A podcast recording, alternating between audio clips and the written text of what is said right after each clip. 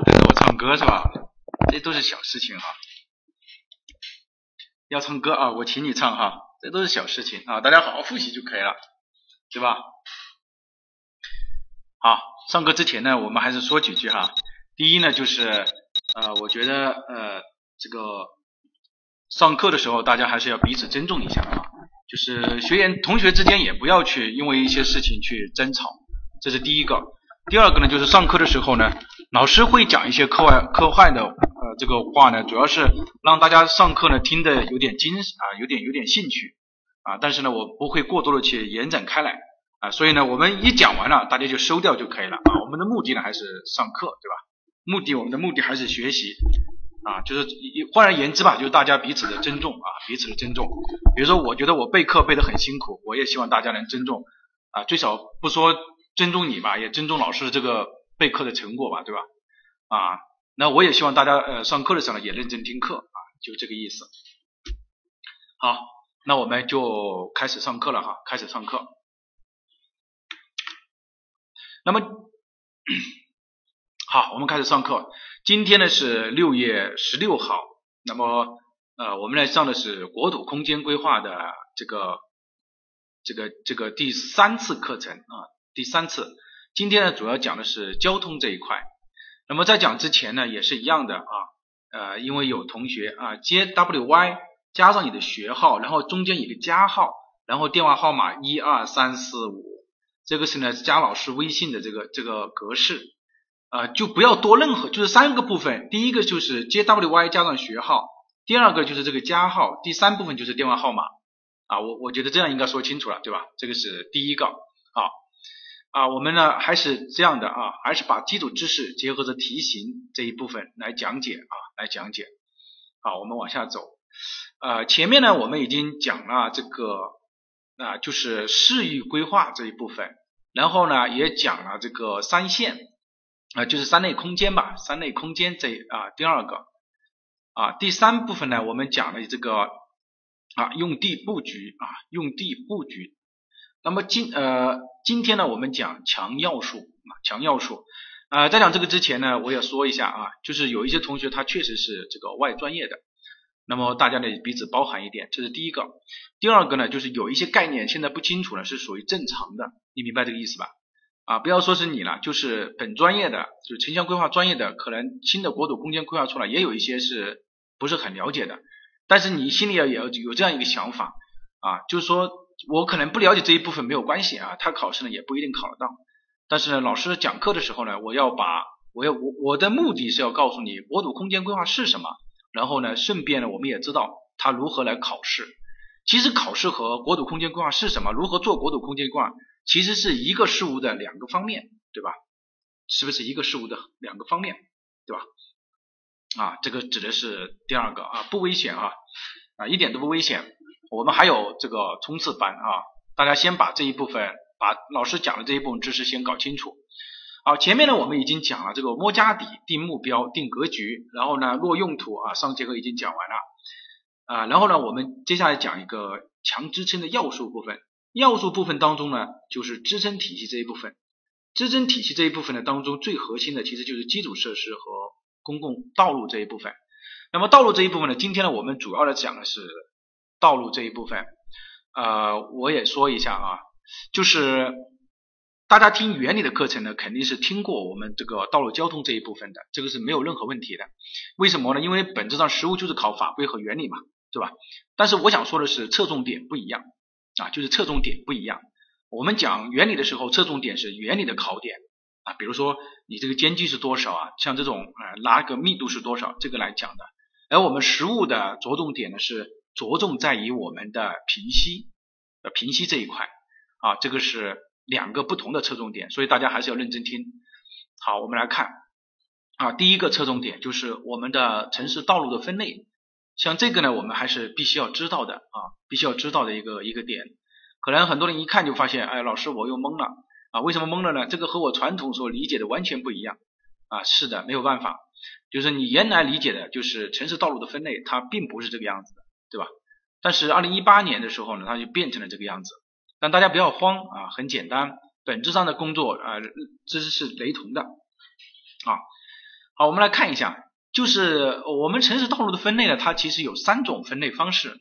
那我们最常用的，也就是对于我们考试来说，就是第一种，也就是老师现在放在最前面的这一部分。那么城市道路的等级啊，分级啊，分类啊，这里少写了一个字。按照城市道路所承担的城市活动的特征，我们城市道路分为干线道路、支线道路和集散道路啊，对，是不一样，但是不要慌啊，慌什么慌对吧？稳住啊。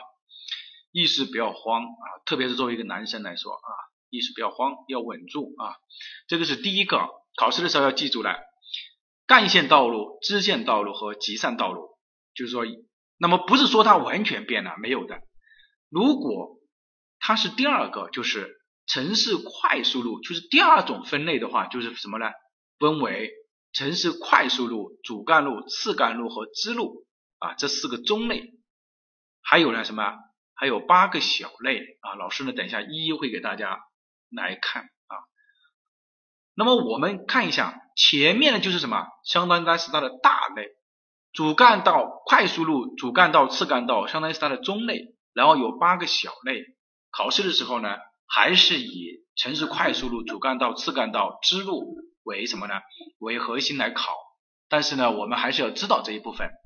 第一个就是干线道路，它包括两个部分，第一是快速路和主干道啊，主干道路啊，或者就是主干路，这个说的很清楚了哈。也就是说，第一个是快速路和主干路统称为干线道路。那么只是说这个是叫什么？这个叫中类啊，分为两个中类啊。干线道路分一个大类，分为两个中类，两个中类呢又分为了小类。小类呢其实就是一级快速路、二级快速路、一级主干道、二级主干道、三级主干道。啊，这个很简单了。那么其实和我们原来讲原理的时候啊，谁和为谁服务、为谁服务是一样的啊。我们在讲原理的时候，我们也讲了，快速路为为城市长距离的机动车道服务的，对吧？是不是长距离的机动车道服务？对。那么它的设计车速呢是八十到一百公里啊啊千米每小时。如果你不能理解的话，你就直接把它理解为环路。就是你所在的，比如说，呃，你整个城市，比如说四环、五环、三环这种环路啊，你可以把它理解为这样的快速路。一般它的设计时速呢，大概就在八十啊，有一些地方当然会到一百啊，八十。这个是第一个长距离服务的。如果是二级快速路呢，也是长距离服务的，只是说它这个快速路呢，不是环路。可能就是相当于是交通性主干道啊，类似于是这个样子，也是为长距离服务的。那么它的设计时速是六十到八十啊公里每小时。而主干道呢也分为三级，一级、二级、三级啊。我们来看，如果说一级主干道是中长距离连续服务的，如果说是二级主干道是中长距离以及内部的主要交通，如果说是三级道路的话呢，就是中长距离。内部的中等距离服务的啊，中等距离服务的这个呢，不要求大家去记忆，但是你脑袋里面要有这么一个印象，你明白这个意思吧？啊，要有这么一个印象啊，这是第一个。那么我们从这个上你就发现，呃，快速路是为中长就是长距离服务，而主干道它为中长距离服务啊，为中长距离服务，这个是第二个。啊，当然还有一个是集散道路啊，集散道路呢其实就是次干道了，次干道又称为集散道路，它没有分类，就是称为次干道。次干道它是为干线道路和支线道路之间的转换服务的，也就是说，它的意思就是说，你从快速路就是干呃这个干线道路啊，不能一下到支线，对吧？要通过一个转换，而这个转换呢，就是什么？我们称为次干道。次干道呢，也就叫集散道路。那么它是它的作用是什么呢？它是作为这两者之间的一个转换来服务的啊，为中短距离服务啊，中短距离服务。这个考原理的时候也要注意它啊。比如说他说，呃，为干线道路和支线道路之间的城市道路转弯中短距离服务的地方性活动服务的，那么它就是集散道路，它也称为次干道啊。让你选择的时候，你就要选。如果说他说是为比如说城市长距离服务的，或者是城市组组团内服务的，呃，主要交通，那么它就是属于主干道啊，就这个意思啊，大家先听我说完哈，这个不要慌。然后设计车速呢，设计车速呢是三十到五十啊千米每小时。然后支路啊也分为两个级别啊，呃，支路也分为两个级别，支线道路分为一级支路、二二级支路。一级支路呢其实就是为短距离服务的，可能就是时速是二十到三十公里每小时。二级支路呢，其实它就没有给出这个时速出来，也就是说时速呢，你看它可以步行啊，你就发现它可以步行啊。换而言之呢，这个基本上就到了你的街坊、居住街坊里面去了。就算是没有到居住街坊里面去，或者说也是居住街坊啊外面的这种路啊，作为这个什么啊短距离服务的。那么首先呢，你要知道这三个的三个的这个这个干线、支路和集散道路。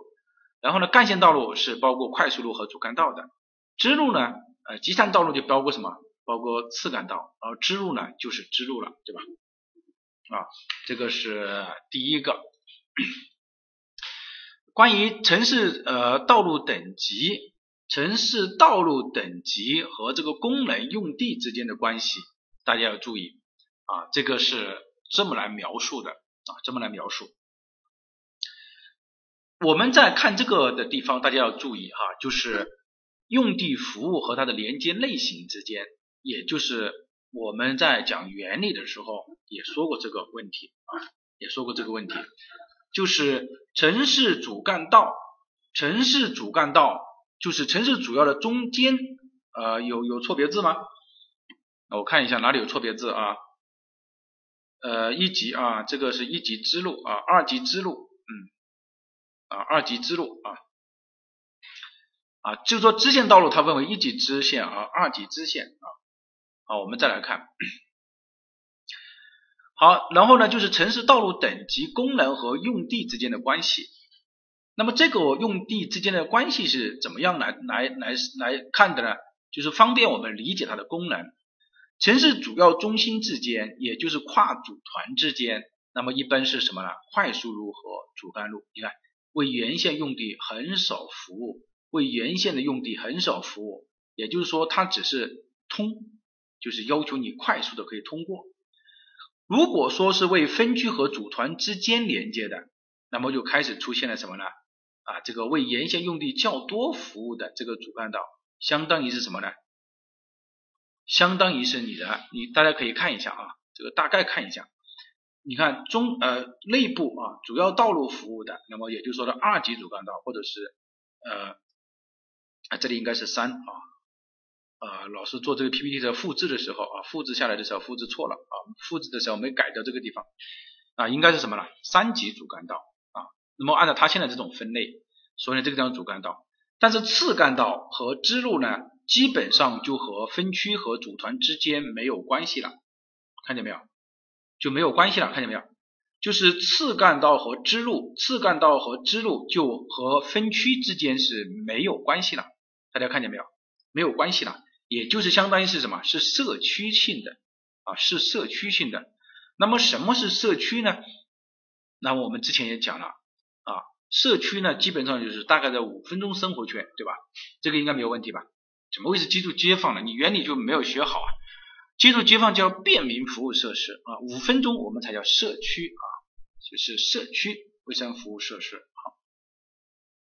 好，我们接下来就说你大概啊理解啊这个次干道这个级别，支路啊这个是支路，你看这个是渗透性啊，这个是呃通达性，也就是可以到里面去啊，这个是第二个。好，我们再往下走，这个呢是在我们在讲原理的时候，也就是我们城市规划原理的教材上的。啊，这个说法其实本质上，我认为这个和呃前面我们讲的是呃异曲同工的，就是目的是一样的。大家可以看一下，啊快速路就是专用路网啊，连接高速公路的，为组团间的服务的。而交通性主干道和一般主干道，其实也就是一级啊一级这个主干道和二级、三级主干道，对吧？和二级、三级主干道，所以它是快速路连接的。中长距离服务的，然后呢，这个才到什么呢？生活性集散的，看见没有？啊，也就是说它有一部分道路承担了这个集散的功能。我倒我个人建议哈，啊，大家先听我讲，就是说你还是知道有集散的、主干线的，还支线的这个道路，这个是第一个。第二个，不要去强行记忆谁和谁，谁和谁，你就把它理解，你就理解，比如说快速路就是为组团间服务的，或者分期之间服务的，而主干道，那么它就是为什么呢？为组团间也会组团内服务一部分，然后是次干道，就是为组团内来服务的，然后是支路，那就会更小的这个相当于是社区之间来服务的，不要求你去强行记忆，这个在实务当中是不会考的。但是老师为什么要讲呢？后面我们会啊，我会有这个说明，为什么我们要讲一下这个？这个是第一个。如果按照城市道路的功能分类呢，又分为过境公路、交通性道路啊，就是我们说的城市的道路啊，生活性道路和工业性道路，旅游性的和自行车道的啊，公共汽车的和步行的。这样的话呢，其实是什么呢？是什么关系呢？是按照道路它所承担的功能啊，这个呢我们说一般啊涉及不到我们。第三个就是交通系统来分啊，机动车、非机动车啊，这个呢也呃不不涉及到我们啊，主要呢还是前面的啊第一部分啊这一部分大家大概了解就可以了啊，不要去死记硬背，因为它这个地方它也是模糊性的描述啊，就是文字性的描述，模糊性的，所以这个没什么好好担心的，这个就过了。好，那我们来讲一下，就是第二个，就是城市道路的基本原则。这个呢，在原理当中也讲过，但是我们今天还要讲啊。我们偏向于这个呃这个实实物评超来讲啊。原理这个时候呢，我们只是过了一下，为什么呢？因为呃它是记忆性的东西，但是在实物当中，我们再展开来讲。比如说第一点啊，他说满足这个组织城市用地骨架的要求，对吧？那么什么叫满足骨架呢？你就看啊，它要划定划分城市。各分区组团各类用地啊，比如说这个题目啊，在有一年在原理当中出现这么一个题目，他说城市干道，呃，城市干道是划分城市各分区各组团各类用地的骨架，大家觉得这个是对还是错啊？这句话，这句话是对还是错？这句话就是城市干道是划分城市各分区各组团各类用地的。啊，骨架是对还是错啊？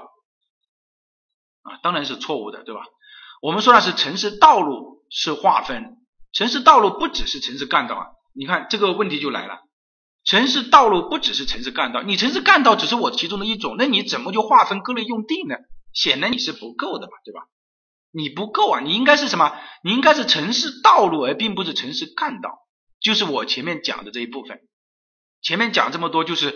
你发现它其实是什么啊？这个这个是不一样的啊，这个是第一个啊，对，不全面啊，我已经说了哈啊，我就觉得大家这样就很好了哈。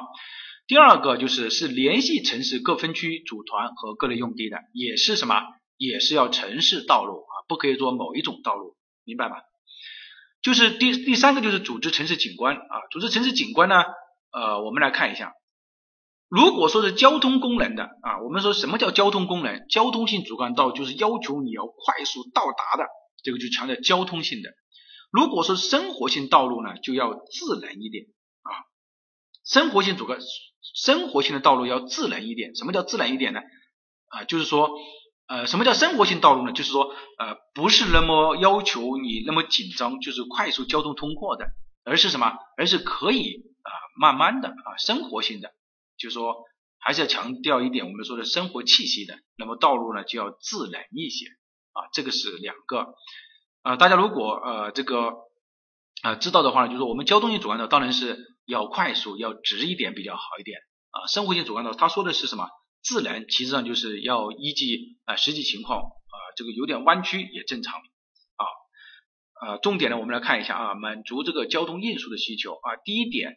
就是城市的公道路的功能要同毗邻的用地性质相符，这个呢我们在讲这个呃时候呢讲过多次了。比如说你这个地方你这个道路啊就是交通性的一条道路，那么你就要知道你尽量不要什么呢？你尽量不要在这个交通性的两侧布置大量的公共服务设施和商业设施，明白这个意思吧？好。我应该是有一张图来说明这个问题啊，我看一下是哪一张图啊？好，这张图啊，大家看这里啊，大家看这张啊，大家看这张图啊。那我们来看这张图，你就发现发现一个什么问题呢？比如说这个解放路，看见没有？这个解放路的是这一条路啊，这个解放路的是这一条路啊。你看它承担的功能是什么？是类似于是南北向的主干道吧，对吧？类似于是南北向的交通性主干道，是不是？你看是不是？你看它基本上贯穿我整个南北向的，但是偏偏它就在这两侧布置了大量的啊这种商业服务设施，看见没有？在这个地方布置了大量的商业服务设施，这个就什么？就叫用地和两侧的用地不匹配，明白这个意思吧？这个就叫和两侧的用地不匹配啊，这个是第一个啊。第一个点啊，这个是就这个就是理解这句话啊，考试的时候会考到的啊，考试的时候会考到的啊，明白这个意思吧？啊，这个是第一个。第二个就是道路系统，就是各级道路啊，各级道路要匹要匹配级要合理，交通要均衡分布，也就是说我们这个路网的密度啊，路网的密度啊，你说你主干道。次干道、支路啊，你这个比例要都要有，不能说整个城市全是主干道，也不能说整个城市全是支路，而是要什么呢？各得其所啊，要交通要均衡分布。后面呢，我们有会有题目啊来说明这个问题。第三个呢，我们来看就是适当的路网密度啊，百分之十五到百分之二十五，这个呢。呃，大家要记住了，也就是说，你整个城市啊，你这个路网的密度和面积密度要到百分之十五到百分之二十五。还有第三个就是要有利于交通分流，就是常数交通性、生活性的机动的和呃人车分流，这个要要注意。然后我们在评价这个时候，就是说不能业级衔接，比如说一条城市支路且连接城市的快速路、交通性主干道不可以；一条城市支路且连接高速公路不可以。啊，这个叫业级衔接，不可以业级衔接。就是老师为什么前面要讲那个，就是分级，其实就是我们这个地方呢要用要用，大家要有一个感官上的认识。第二个就是要尽量要正交，不能出现五次交叉路口啊，就是尽量的要正交，这个是正交啊，不要出现这种斜交。如果说斜交的话，这个道路的交角呢啊不能小于六十度，或者是这个地方不能大于一百二十度。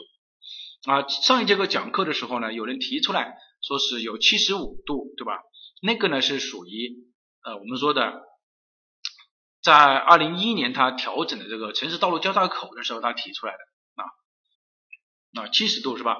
那么就是他在二零一一年这个城市道路交叉口的时候这个提出来啊，就说你不能啊超过这个，但是呢我们在长期的这个过程当中呢，其实。呃，就是有有些时候呢，我们还是习惯于就是按照六十度和一百二十度这个来区分啊，这个是第二个啊，就是不能出现五字交叉路口。我们讲这个的目的是为了什么呢？如果考控规的时候出现了这种就可以作答，总规呢一般不会出现这种情况，就是他不会去考总规，因为他他考能他不会细化到这种程度，而在控规的时候呢可能会出现这种问题啊，可能出现这种问题。啊，还有一个就是对外交通要衔接得当，对外交通要衔接得当呢，那我们这个呃后面专门有这个讲这个对外交通的啊，这个是关于满足交通运输、满足环境和管线布置啊，当然里面有很多内容，那我们不需要去管它，我们只要管记住这几个就可以了啊，所以说要最好要避免正东西向啊，这个大家都知道对吧？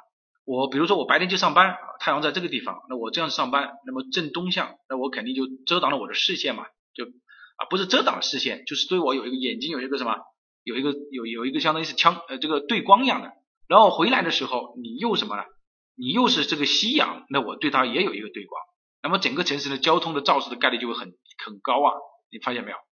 啊大家如果知道啊有一条路啊啊应该是一条很出名的一条路啊，它是这样的。然后呢，刚好呢，这个点呢，经常会出现很多问题啊，然后就就是这样转弯过来的哈，啊，然后太阳呢在这个地方啊，呃，所以开车到这个地方的时候啊，是在野外哈，不是在城市里面，所以开车到这个地方的时候，都会发现什么？前面没有路啊，都会发现什么？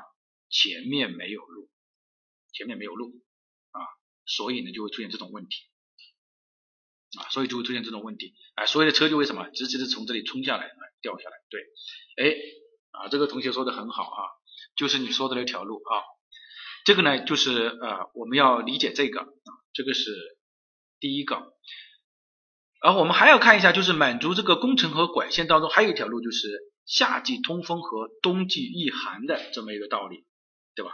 那么你就要知道啊，我们之前讲过，夏季凉风能挡能导入，冬季寒风能挡住啊，就是上节课我们讲的这个口诀啊，就是体现在这个地方啊，这个是呃关于这个买道路和管线的。第三个就是关于这个车速的啊，车速的这个不要求大家去记啊，因为有些已经有变化了啊。我们但是交叉口的间距一定要记，比如说支路是一百五到两百五，三百五到五百，七百到一千二，一千五到两千五，这个我觉得作为一个规划人来讲，这个应该是大家就很熟悉的，都不需要去记了，都很容易知道的。我在布置支路的时候就是一百五到两百五。啊，次干道三百到五到五百，七百到一千二，一千五到两千五，这个我觉得要记出来的，这个是要记出来的啊，这个要记出来，要不然你最后你就看一个图的时候，你就不知道它到底是否是合理还是不合理啊，这个是第二个。那么这个呢，就是关于城市道路啊规划的一个基本的原则，也就是说满足骨架、满足运输、满足管线和环境，然后呢要有适当的路网的间距。这个呢是关于道路布置的基本原则啊，我们来讲一下，就是城市道路和用地之间的一个关系啊，城市道路和用地之间的关系，就是说不同的城市、不同规模的城市、不同的城市，它适用于不同的我们说的路网形式，而这个路网形式。在我们规划的实物的规划的过程当中是很有用的，也是很有必要的。大家如果说你作为一个一方的这个，你不管是甲方也好，假如说你的自然资源局，或者说你作为一个规划人员也好，这一这张 PPT 其实是我们拿到这个，大家去拿到一个城市规划的时候，你拿来，你就首先你就要看这个城市目前是属于哪一种用地和道路形式的一个布局。你只能在这个用地和道路形形式的布局这个过程当中，什么呢？你来把它再一次展开，然后来做出一个预测。比如说，我现在知道它只是一个，我现在只是做一个小城镇，那么一个镇，那我知道它比现在现阶段它比较适合的是什么呢？方格网的这种形式。那当然，这个地方肯定是因为你小县城，肯定你那块用地是比较平整的哈。那么是单中心的。规整的方格网啊，这个是这么一个问题啊，看见没有？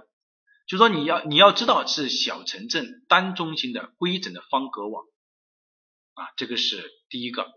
如果当你到了中等城市的时候，中等城市你就要知道哦，我现在这是第二个，就是还是仍然是集中式的比较好，但是呢。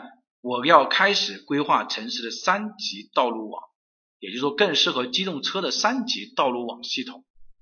因为原来的时候呢，我大概呢就是一个几一个单中心的一个方格网啊，然后呢，到现在呢，我们就要中中等城市的时候，我们就要考虑它仍然是单中心的，但是呢，它要适用于更适用于机动车道的现代三级道路网系统，对吧？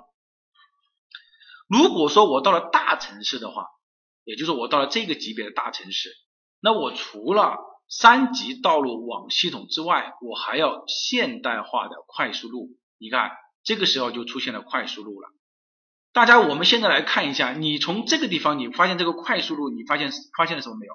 它确确实实就是为什么组团间的长距离服务的，也就是刚刚我们讲的快速路，对对不对？对不对？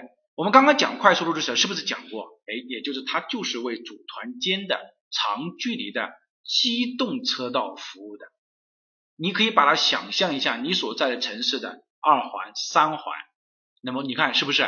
你人不在上面去走，就是长距的机动车服务的。啊，是不是？好，那我们再来看一下啊，就是呃五杠十一啊，是的啊，就是主干道、次干道、支路啊，主干道、次干道、支路啊，三级道路网，就是我们前面讲的那一部分。所以啊，我们为什么要讲前面那一部分？就是要不然不讲前面那一部分，后面这一部分大家就啊不好处理了啊。这个是关于大城市。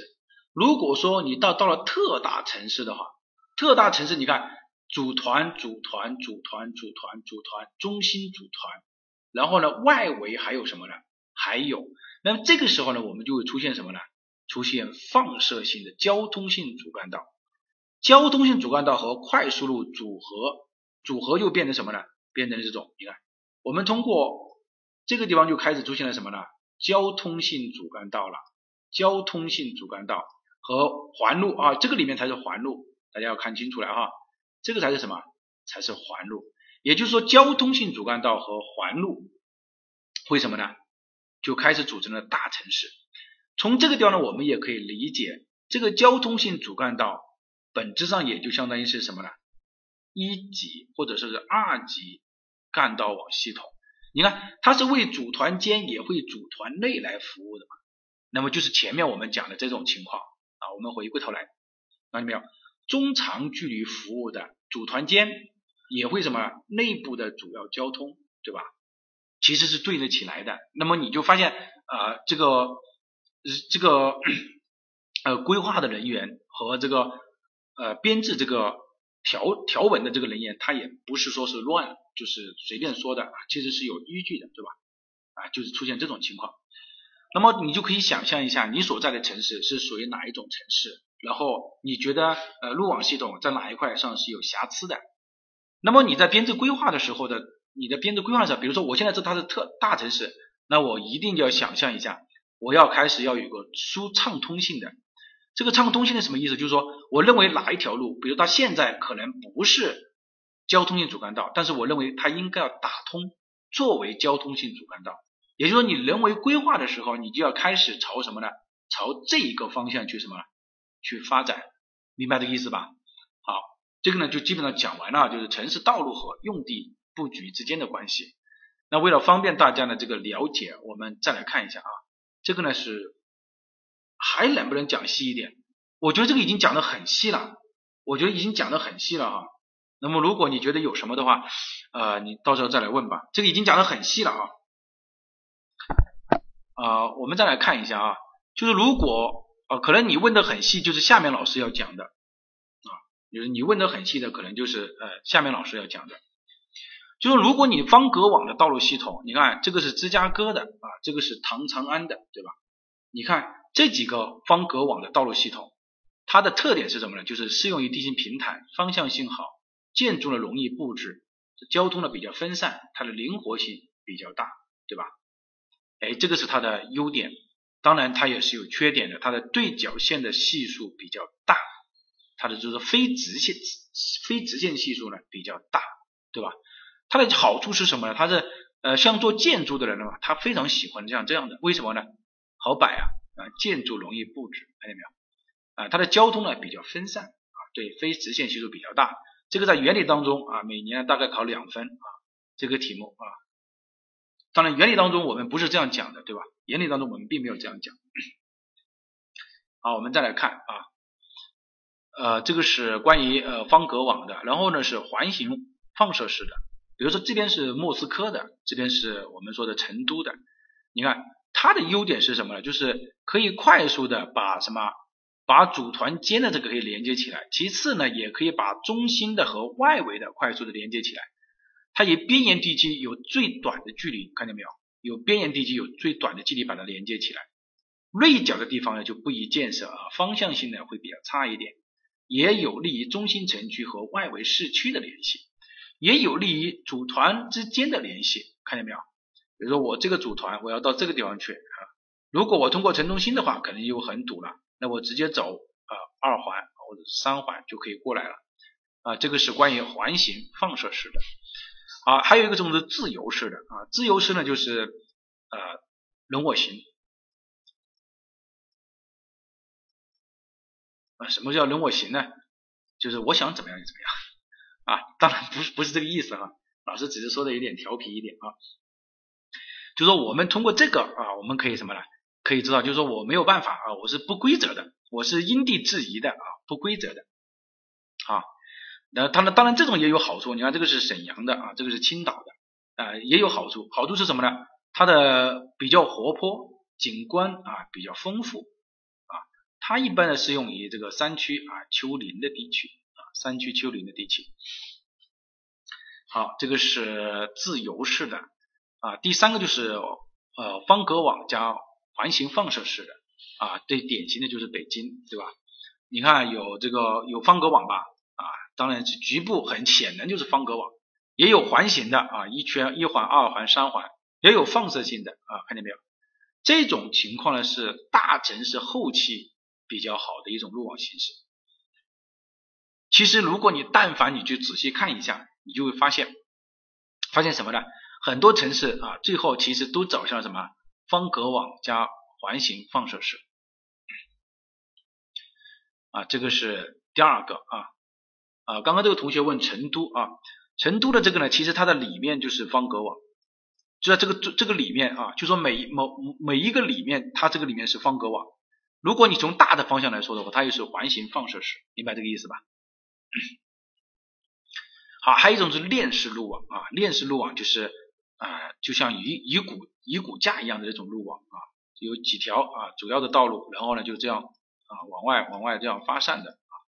这种呢，一般是适用于什么？你看，有一两条主干道作为交通纽带啊，串联起来的，比如兰州啊。大家如果从这个地方呢，我们就会分析发现下来，其实城市的路网的形态呢，就是这么多啊，就是这么多。这个是第一个。第二个呢，大家要明白一个道理，就是我们在平析的时候啊，就是我们在就是每一年实物的呃总总规评析，我觉得它一定会让你评价一下道路系统的，那么你就要结合。我们现在所碰见的这种情况，可能就就需要来分析。比如说，他就问你啊，路网布局怎么样？那么也就是我们今天这个主要内容了，对吧？这个地方呢，给大家总结了一下，就是各种路网的一个优点和缺点啊，大家可以去啊，这个你可以去看一下啊，优点是怎么样，缺点是怎么样的？比如它适合于哪一种？它对角线的缺点是在哪个地方？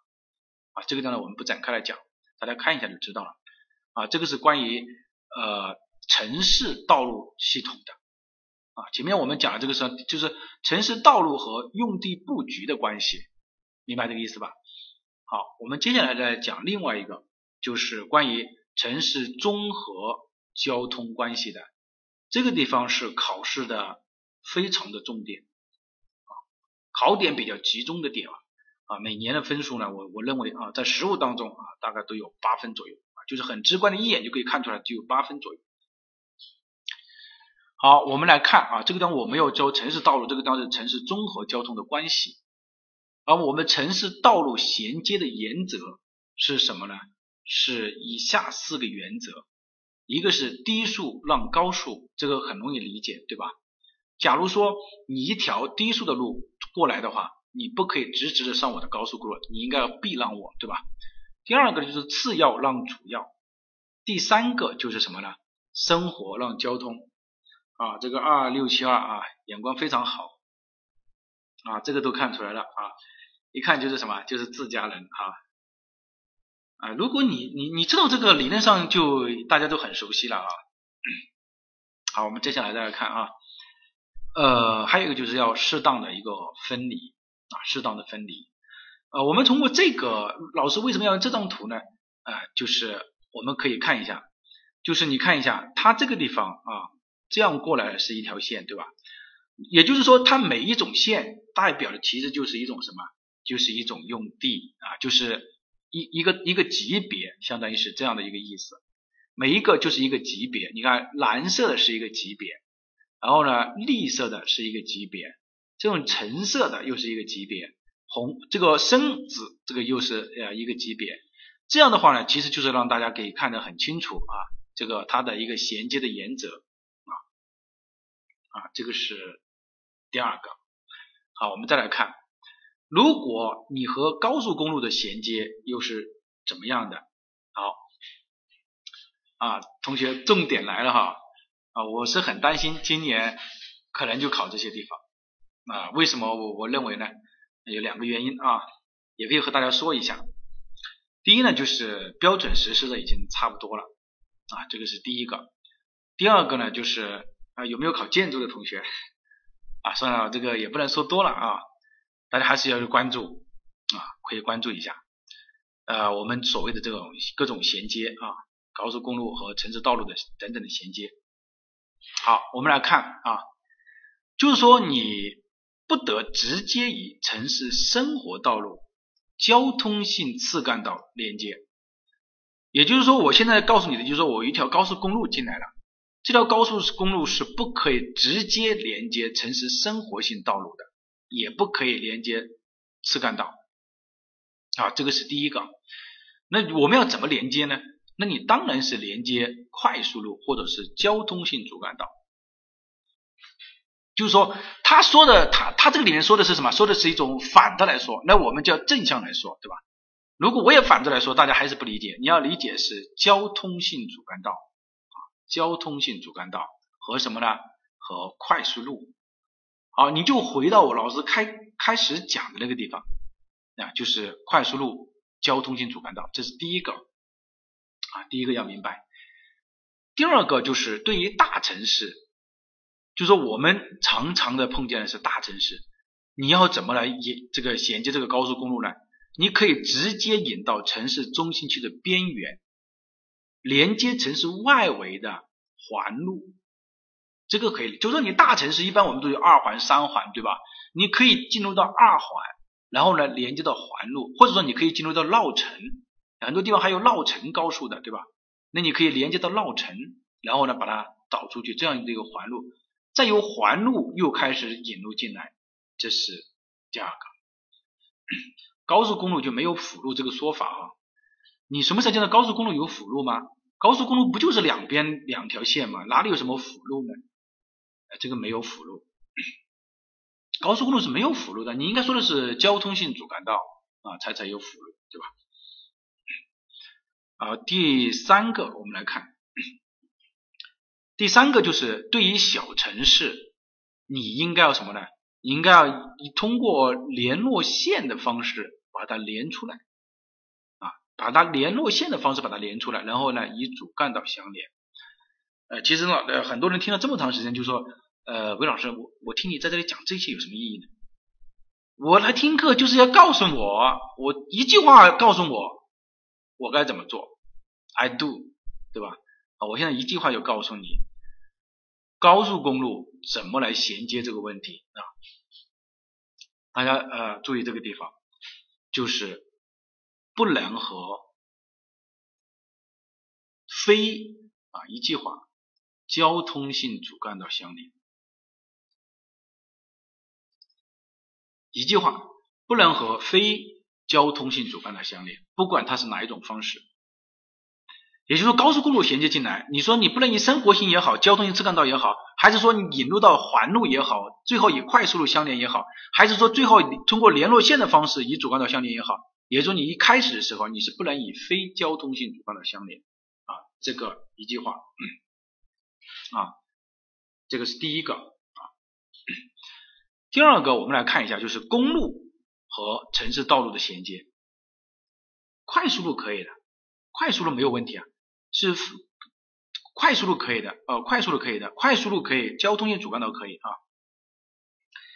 第二个，公路和城市道路的衔接可以，你看公路不是高速公路了啊，不要又来开始有有同学说，哎，老师你这个你看你自己自相矛盾，你做什么 PPT 啊，对吧？我们经常说的是公路，这个叫是高速公路，这个还是不一样的，对吧？我们公路是分为一级公路、二级公路、三级公路啊，也可以分为国道呃这个这个呃省道啊、县道什么什么之类的，这个地方是高速公路啊，这个是不一样的，可以直接和城市外围的干道相连，这个当然直接和城市外围的干道相连，但是呢要避免直接通过城市中心啊，这句话呢可能有很多同学不理解是吧？不理解。我就用实时的例子啊，让你理解。等一下啊，第二是把高速公路和城市交通要分开，而分开的方式就只有两种，一种呢是什么呢？立交，一种是公路改线，这个方式就叫什么呢？就叫立交啊。这条呢，就我就把人家节目立交立起来了，看见没有？这个叫立交，这种方式叫什么呢？叫改线。呃，如果今年考到了这个，我认为如果今年假如说考到了这个交通选址这一块啊，就是道道路显现这一块，我觉得经纬的同学应该没有问题啊。通过原理和实物的铺垫，我觉得大家都没有问题啊。不相信，我们可以看。那我们通过这几个啊，第一就是两种连接方式，是不是？那么第一种连接，你第一个我们要知道，它是不能直接通向城市中心区的，只要通向城市中心区，game over pass 的。就过了。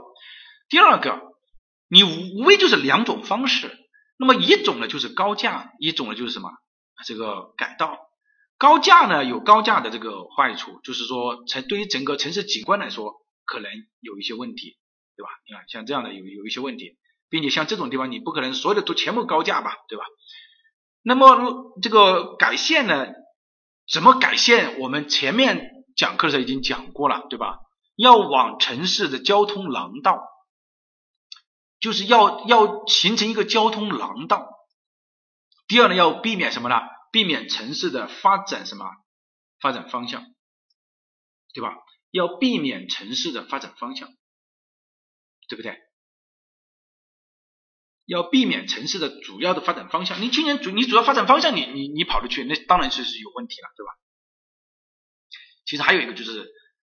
money 啊，就是钱的问题啊，要经济要实用，明白这个意思吧？两个其实就是两几个方案一比较，不外乎就是这些。好，老师，那这个当然给大家总结了一个啊，衔接的目的是为了方便联系，分离的目的是为了避免干扰啊。其实我也不想这样说，但是没有办法啊，这个叫矛盾啊啊，矛盾永远是统一体的，没有矛就没有盾啊，没有盾也要这么矛没有用，对吧？衔接的目的啊是为了方便啊，分离的目的是为了避免干扰啊。低速让高速，次干让主干，生活啊让交通无关路分离。原来呢我们是说是适当分离，但现在新提的啊，这个是清华大学这个于学文老师啊，这个在六月啊十三号的课卷当中啊，呃他现在用的是无关路分离。原来是适当分离，是是，那么现在他用的是无关路分离啊，我觉得这个可能更更能让呃说说更能更能说清楚一点，因为现在的交通这一块呃挺复杂的啊，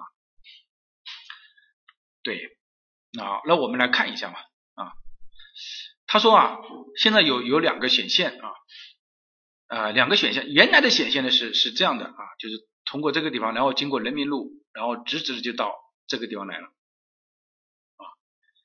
呃，后来呢，现呃现在的显现呢是通过这里有个匝道，然后呢呃这样的过来，大家觉得哪一条路要好一些啊？这个典型的显现呢，道路显现啊，哪一条要好一点？很聪明啊啊，当然是 B 要好一些，对吧？B 好的原因是什么呢？这个大家发现这种问题不是说。呃，老师一来就开始跟你讲这些就可以了，而是很多的知识作为作为什么？作为积累，你才可以选出来。呃，要什么题干呢？要题干干什么？就不要题干，就是告诉你了啊，就是让你选线，你觉得哪一个好一些啊？当然我们说了 A 啊，这个 B，这个 A 显然是直接通过了城市中心区啊。你看这个人民路，当然是每个段的人民路直接通过城市中心区，当然是有问题的。对吧？第二个 B 好在什么地方呢？我们刚刚讲了，连接高速公路的是什么？就是大家就是老师总为什么就是说啊，我直接这样说吧，老师备课我花了很多心血在里面备课的，就是所有的图、所有的画都是花了很多心血。我现在刚这个这个案例是刚好说明了两个点，就是我们刚刚讲的，我们衔接衔接高速公路是通过什么来衔接？是非交通性主干道不能衔接，那就是交通性主干道。而交通性主干道是放在什么呢？组团间嘛。啊，组团间的话，你看这边是什么？是工业仓储，这边是什么？是机住商服，这个就刚好在两个组团之间嘛，对不对？好，其实还有一个特点，如果大家看了之后就很明显啊。如果你这条线呢，你直直的这样过来，过来，过来，到这个地方，这个地方是一个什么？这个地方是一个什么？啊，是非常的一个中心啊，是铁路啊，是铁路的一个刻印啊。但是如果我通过这个地方，我就可以避免了，我就可以直接这样的避免啊，我就通过这样避免了。因此，这三个点就让你什么呢？让你觉得完全理解了，对。你组团间，我交通性主干道没有，这个这个都是配合的啊，一环一环配合在一起的，对吧？啊，然后呢，如果我又没有通过城市中心区，两侧的用地也很匹配，当然就选什么了？选 B 选项啊。我很怀疑啊，假如是今年选考考这个考这种改线呐、显线的啊，我们觉得，我觉得大家应该是没有问题。这个题目十分，通过三个点，你只要达到这三个点啊，十分基本上就拿到了，九分是没有问题的啊，没有问题了吧？啊，没有问题啊。好，刚刚这个同学有一个同学问的非常好啊，你这个地方他说你穿过这个呃这个景区有没有问题啊？呃现状的时候呢，其实就是先有路啊，后来再来画景区的啊，这个我们不作为评价啊。哎。没问没问题了啊，没问题，非常好，没问题，往下走。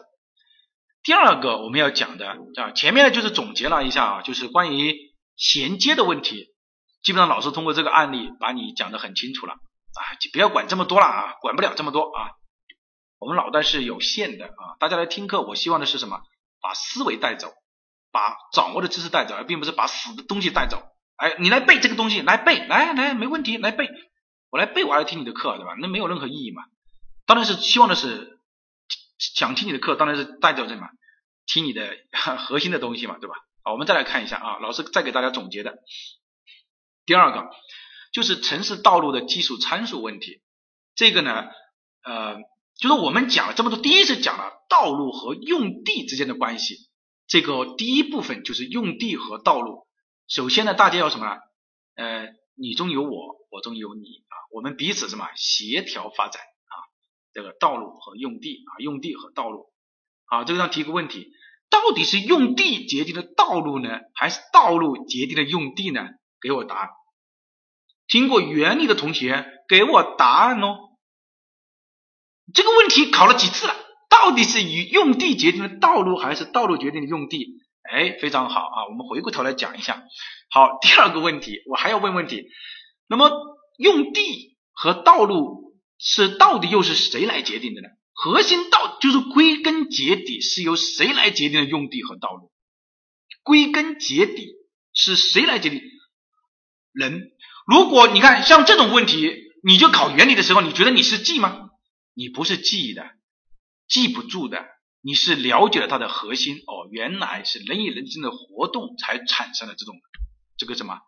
那么为什么说人与人之间的活动优势呢？因为我们在马丘比丘宪章的时候就直接提出了这么一个观点，目的就是摒弃了之前的什么雅典宪章的内容，对吧？哎，是个一环扣一环过来的，哎，这个才叫什么？才叫融会贯通。如果其实你现在学到原理，你你现在学到了实物，你就发现老师好像又是在讲原理，老师好像又在讲法规。当你认为老师不管讲哪一门科目的时候，你都认为在讲四科的时候，你就通过了啊！我直接告诉你，你就 pass 了，你明年就拿证了，自然资源部那个证就给你了。好，我们接下来再来讲。然后呢，我们来看一下城市道路技术的这个参数。那我们要掌握它这个你这个具体的道路的时候，我应该怎么办呢？那我们说城市道路红线是。城市道路用地的界限，它和道路的性质、位置、两侧建筑的关系、街景设计的要求有关。红线内包括车行道、人行道、绿化带、分隔带，对吧？哎，你就把这个哎一下就什么把它连接起来了。老师到底是什么决定了什么呢？啊，这个刚刚同学不是说的很清楚了嘛，对吧？啊。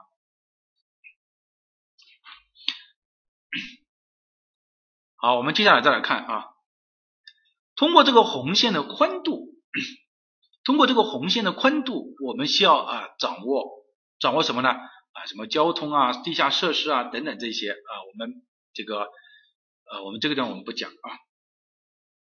好啊，打了打了打了这个黑色的线的，这个毫无疑问啊，是要求你为数不多的要求你什么？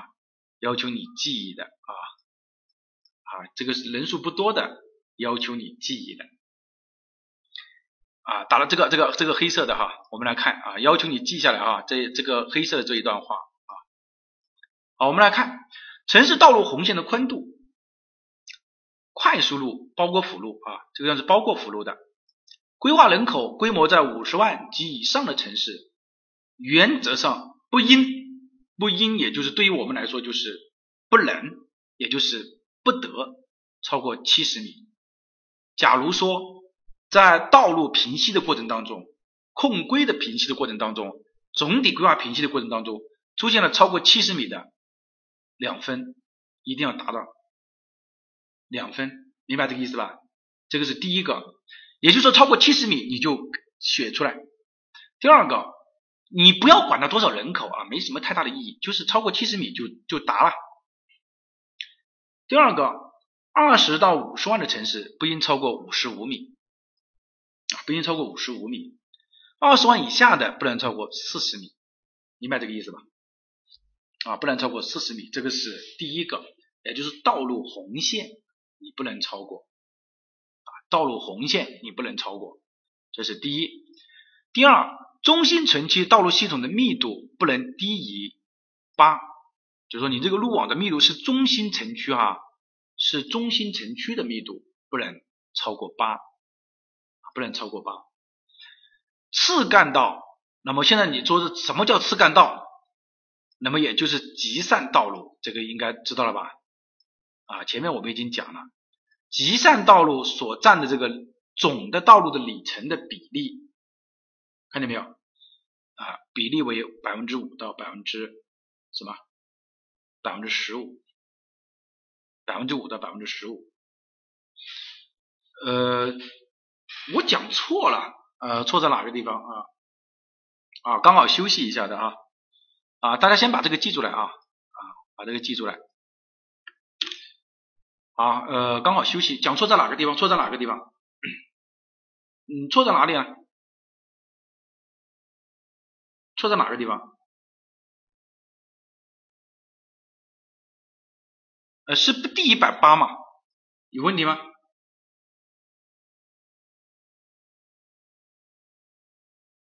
就是这个地方不是说了吗？密度不宜低于百百八。好，那么大家休息一下。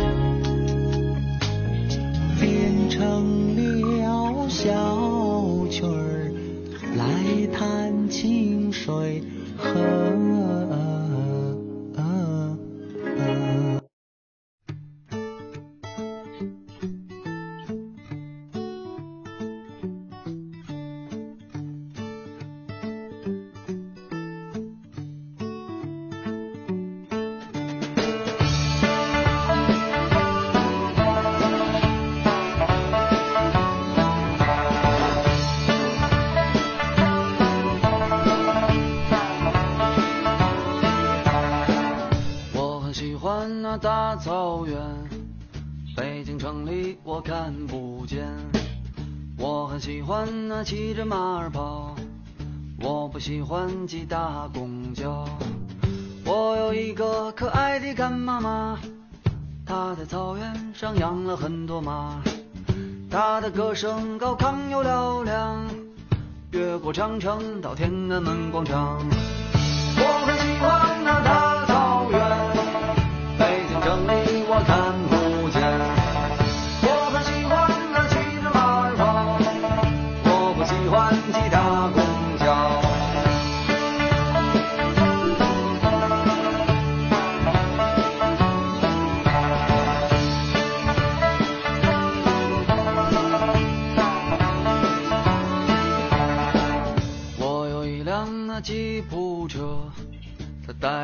翻山又过河，翻过了巍峨。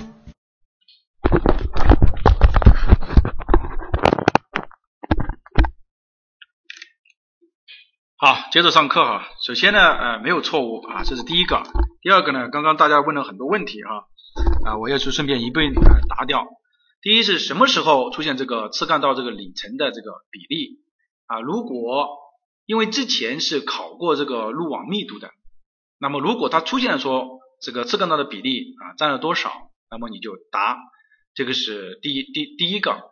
第二个呢，刚刚也有同学呃问这个什么时候就正东西向这么一个问题啊，我觉得这个过于死板了啊啊，为什么说过于死板呢？我不是说是你这个死板啊，就是说呃是说我们不能单纯的说啊你这个东西向就怎么怎么样，不不是这样来说的，因为呃和太阳高度角和这个也有很大的关系。但是作为绝大部分城市来说，我们尽量避免，就是最好能避免东西向啊。你说长安街，你说怎么样的，对吧？它这个是既成事实的东西，我觉得这个就没有必要去。什么时候你答这个东西呢？啊，刚刚有一位同学啊说的非常好啊，有题目当中明确告诉你的说，有一条啊主干道啊正东西向主干道啊什么什么的，哎，可能就可能答得上去，因为这个就回到了我们实物的第一次课说的那个问题啊，来呀，伤害呀，来呀，答题呀，对吧？又要告诉你答这个点，又呢又不想直接告诉你有这么一个点让你答，那么你说这个他也很为难，对吧？所以命题的老师呢，就像出嫁的小姐一样的啊，又想让你来接快点接我走啊，又想就是还是不要那么就还就说心里很纠结啊，就这么大概是这么一个意思啊。那我们同样的道理啊，啊同样的道理，对吧？那么你你也要看啊啊，我说的是不要那么死板，就是说我们要看题目啊，就是说这个不是说它一定就怎么样啊，是尽最好尽可能啊，并不是说人啊想的过于死板啊，这个是这个是讲到这个地方了啊，讲到这个地方呢，呃，我们来看啊，就是关于城市道路这个技术，谁说的怕你来又怕你不来，是吧？我们看这个啊，就是关于道路红线这个地方啊，道路红线，道路红线的宽度，我们说啊是有这些啊，呃，我倒觉得这个不会考，这个是不会考的，核心考的如果出现了考点的话，可能会在这个地方啊，我我认为应该会考，如果它出现了这种的话会考，这个是第一个啊，接下来再来讲，第二个就是关于路网密度啊，路网密度呢，这个和教材上和原理教材上的不一样了。原理教材上的不一样，大家看见没有？它也是按照这个哦。还有一个同学呃呃问说的非常好，就是他说人口的规模啊已经变了。那么你这个呃还有怎么来区分呢？啊，正因为人口规模变了，所以老师们就不再以这个，比如说他没有说大城市以上的不能怎么怎么样，他是直接给了你人口了。你们发现了没有？他没有说呃大城市以上的不能超过百分之七十。不能超过七十米，他并没有这样说啊，那直接给了你人口了，呃，所以他他很聪明，他比他想到前面去了，明白这个意思吧？好，我我们再来看啊，有一年呢，就是呃考过这个路网密度，就是有一年实务当中考过这个路网密度，说它的路网密度是，比如说二点七八，啊不不零点一点七八好像是，啊，但是当时呢，他用的并不是这个。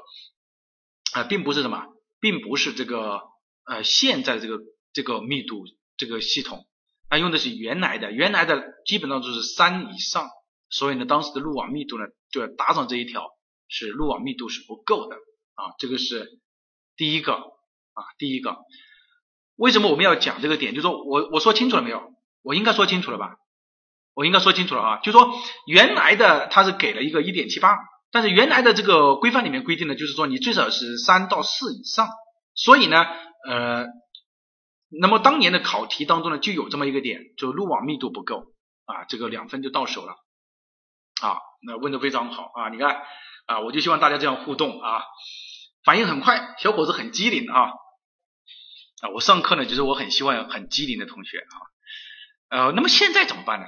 你跟你总是跟我扯以前，以前管我什么事情，对吧？我现在知道是现在，我看向是未来啊。现在老师也肯定也会告诉你嘛，对吧？现在你就记住二点二就可以了啊，甚至你记住二点零。有人说老师记住二点零就可以了嘛？可以，没问题的。有人说我不信，你不信，你要信我吧，对吧？啊，为什么呢？绝大部分考试，绝大部分考试人口都是在这个。我我们翻了，这个就是一种经验的总结哈，翻了基本上翻了所有的这个考题，人口都是在五十到一百万之间。如果如果他说超过了二点零或者低于一点三，那你就认为他有问题。呃，为什么恰恰就我就选中了二点零和一点三呢？啊，不是我恰恰选中，不是我就选他，是他选中了我，明白这个意思吧？就像特朗普说的，你看我的生日就和这个。美国陆陆军的这个成立的生日是一天的，他的意思是，一点三是最小的，二点零可能你就不会超过二点零，所以记住这两个数据就可以了，明白这个意思吧？我管他听呃命题老师听没有听过课，规这个是很典型的规范就在这个地方，你没有超过你没有低一点三的，你低一点三那就是你的问题啊，你不可能说是一点四让我去做吧，一点四你怎么命题？你告诉我。你命不了题啊，所以就是一点三了。你为什么是二点零呢？因为你你不可能少于二十万以下的人，这个没什么考的吧？一般我们都说你二十万以下的也是二点零了，我也可以答上去，对吧？那我就说一点三到二点零，没懂？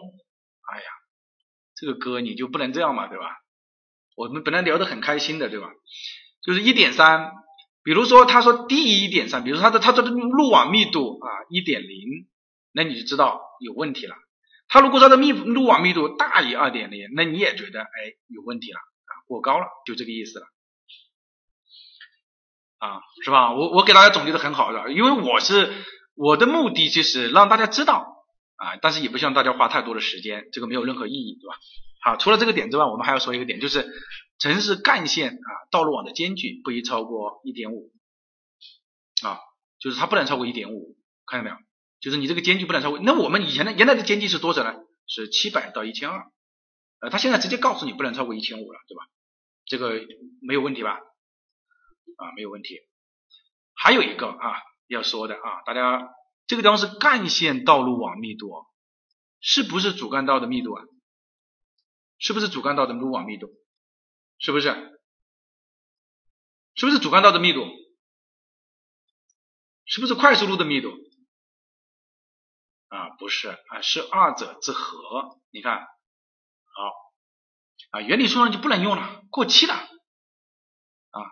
潜力就是这样的啊，到期不用就过期作废啊，就这个意思。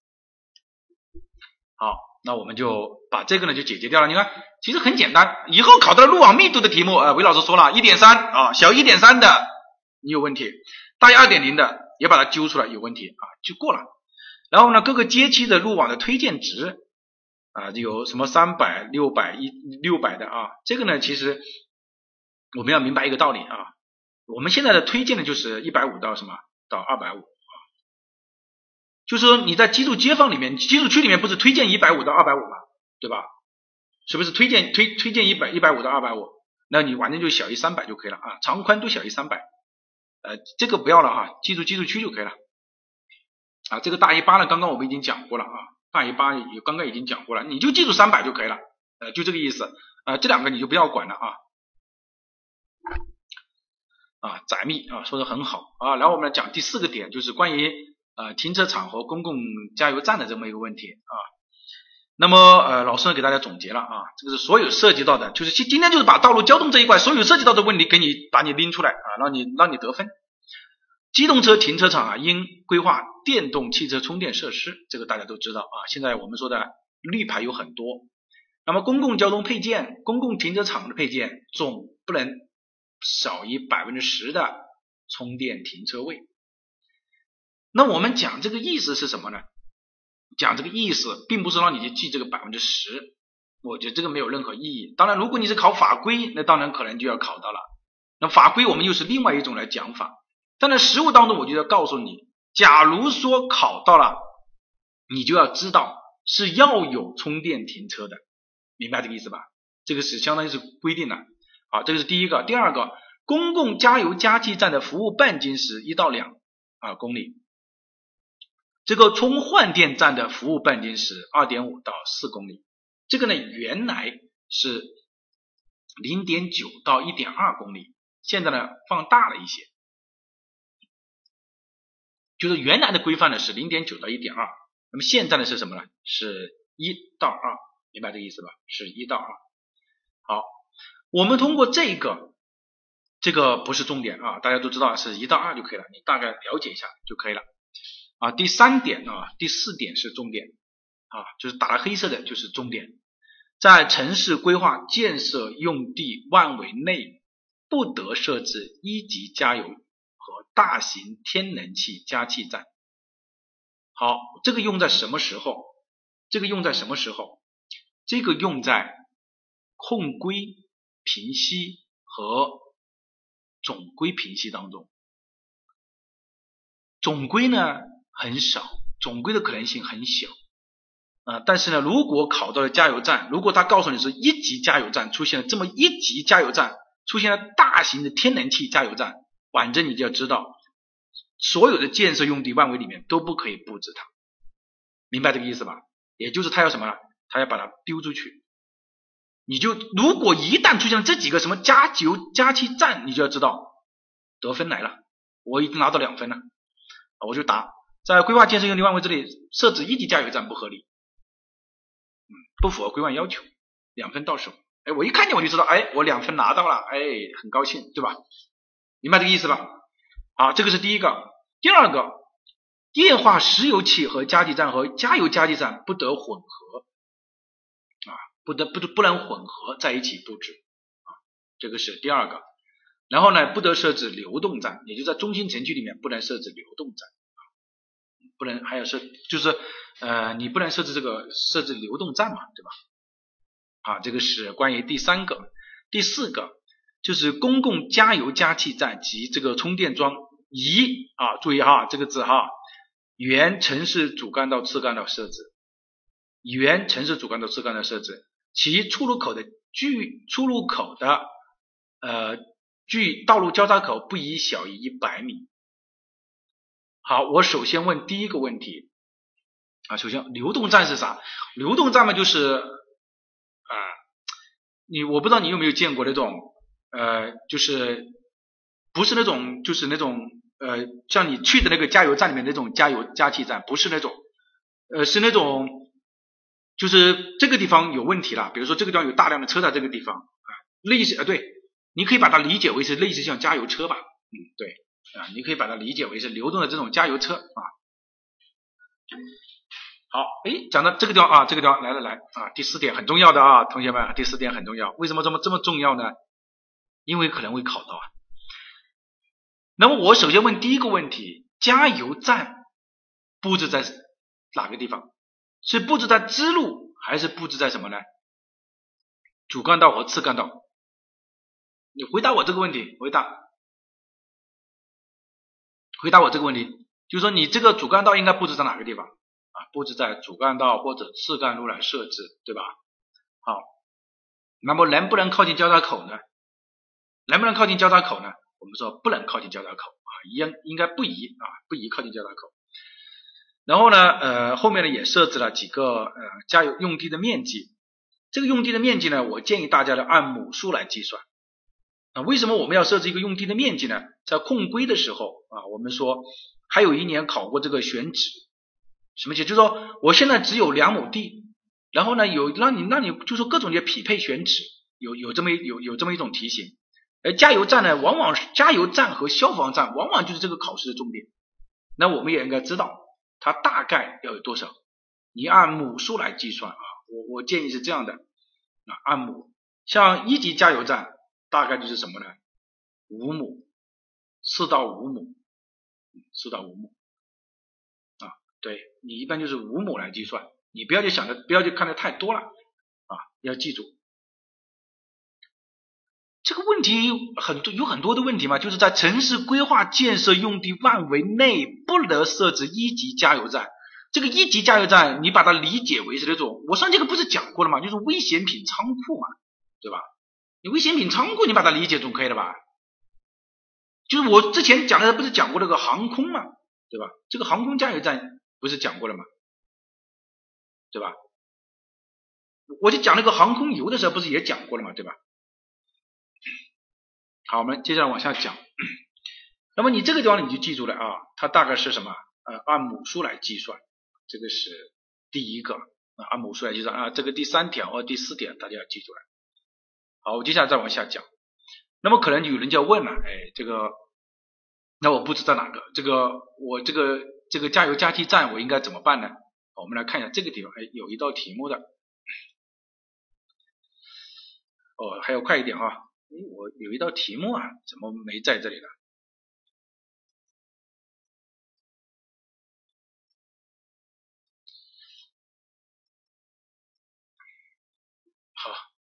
就是有一年啊，有一道题目啊，它这个地方呢有有四个啊，然后呢布置在小区呢布置在这个地方啊，你要记住来啊，这个加油加气站是主干道和次干道，明白这个意思吧？是主干道和次干道。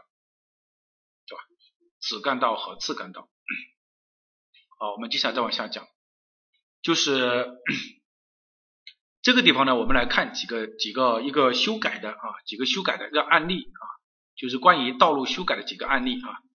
比如说第一个，大家可以看一下啊，它原来的这个地方呢是有一条这样的铁路通过的啊，是有这么一条铁路通过啊，原来大家看见没有？有一条铁路通过的话，它就把整个城市的分为了四个。组团一个组团两个组团三个组团，就对整个造成了什么？造成了一个分割，对吧？是不是造成了一个分割啊？造成了一个分割。呃，大家就就是快点就是收收收回来吧，就是不要再去扯呃讲这个问题了。因为公共汽车加油站它唯一的两个考点就是：第一，它不能设置在这个建设用建设用地范围里面；如果有的话，把它迁出去就可以，就说答出来它是不对的。第二个就是它是要设置在主干道，然后呢不能靠近交叉口，就是其实就是这三个问题，所以没什么好一直去探究的。我们现在来看一下这个地方啊，这个地方说的是这里有一条什么呢？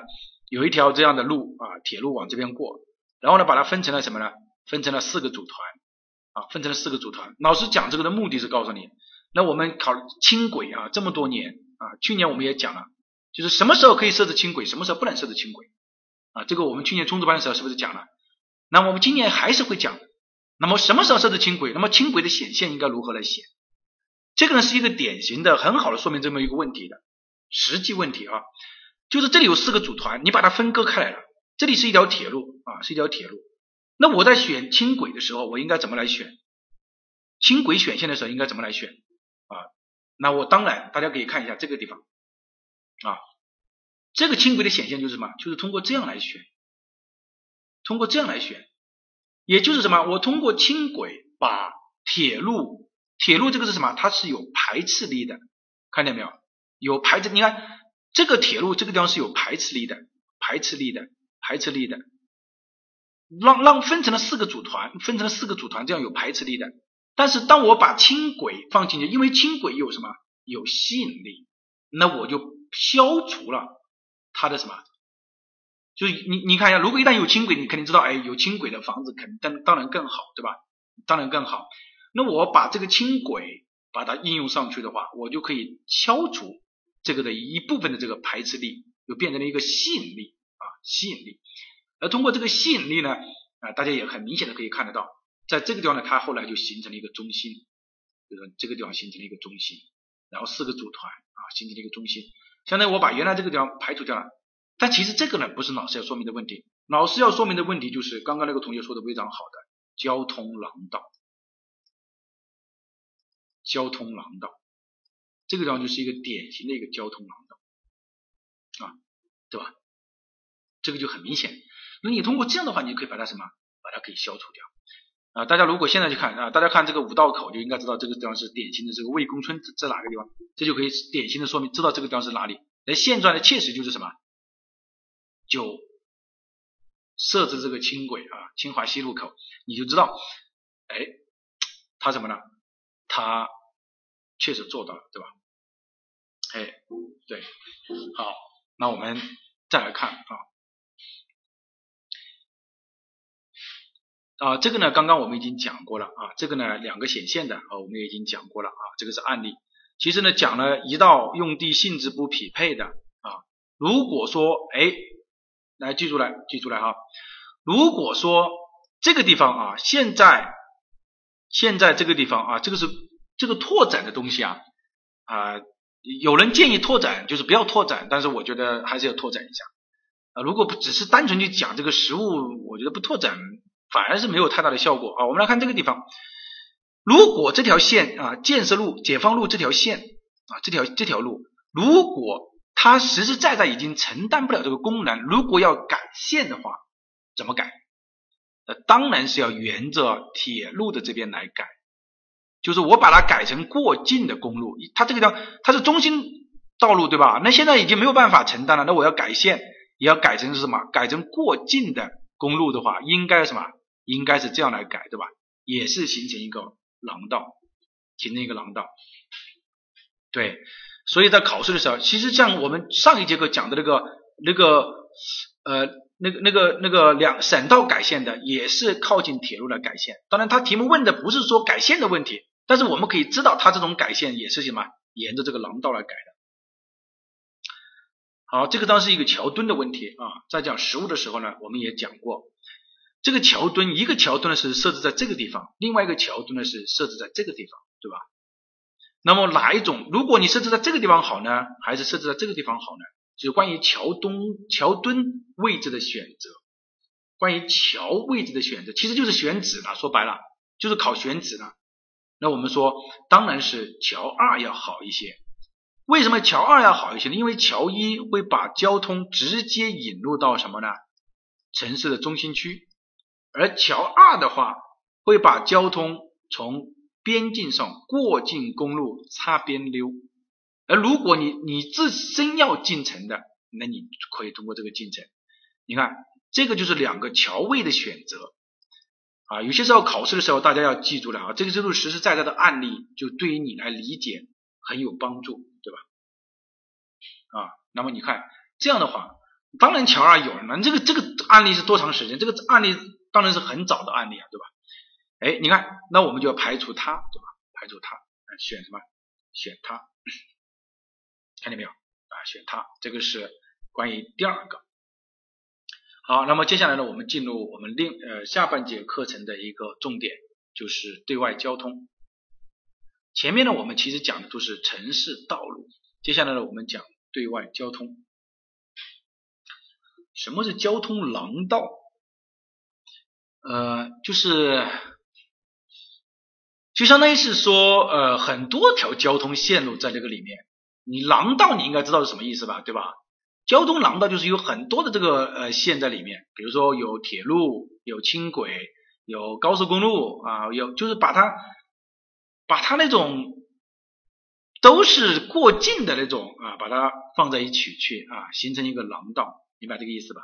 啊，比如对，类似像高压走廊是很多廊，综合管廊是很多线啊，是这么一个道理的。好啊，我们接下来再往下讲啊，那么就是前面呢我们讲的是那个，那么接下来我们讲一个对外交通啊，对外交通啊，对外交通，对外交通这个问题呢，呃，首先呢，那么铁路客运站啊，就是对外交通嘛，所以好，大家认真听啊。铁路客运站，那么首先呢是站场决定了线，不是线决定站场，这是第一个要说明的。第二个要说明的，我们现在这里讲的是客运站。客运站呢，现在有两种了，一种是普通的客运站啊，就是这个；一个种呢是高铁站，就是下面这个。那么同样的道理，中小城市设置一个站就可以了啊，当然是一个站就可以了。如果是大城市，也就是一百万以上的，那么要设置两个以上，可以设置两个以上的，嗯，当然就是两个以上的这个客运站。而客运站呢，呃，它要有便于连接的对外交通。就是说，你比如说你现在下任何一个城市啊，我们在讲原理的时候呢，我举的是襄阳，对吧？襄阳东站一下，襄阳东站，那你是不是就下来就是什么？就是公交，呃，这个网约车，的呃这个呃的士车，全部放在那个那个地方，就全部在那个站场口，所以它就要什么？要便于对外交通，就是可以在你一下车，你能把我什么？把我送走，就是快速的把我接走的。那么这样的话就是什么？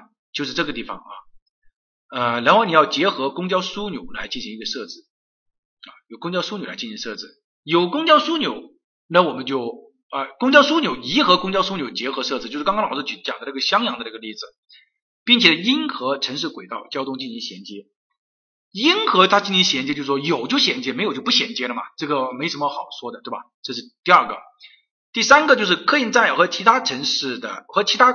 这个交通换乘的步行的距离不宜超过两百米。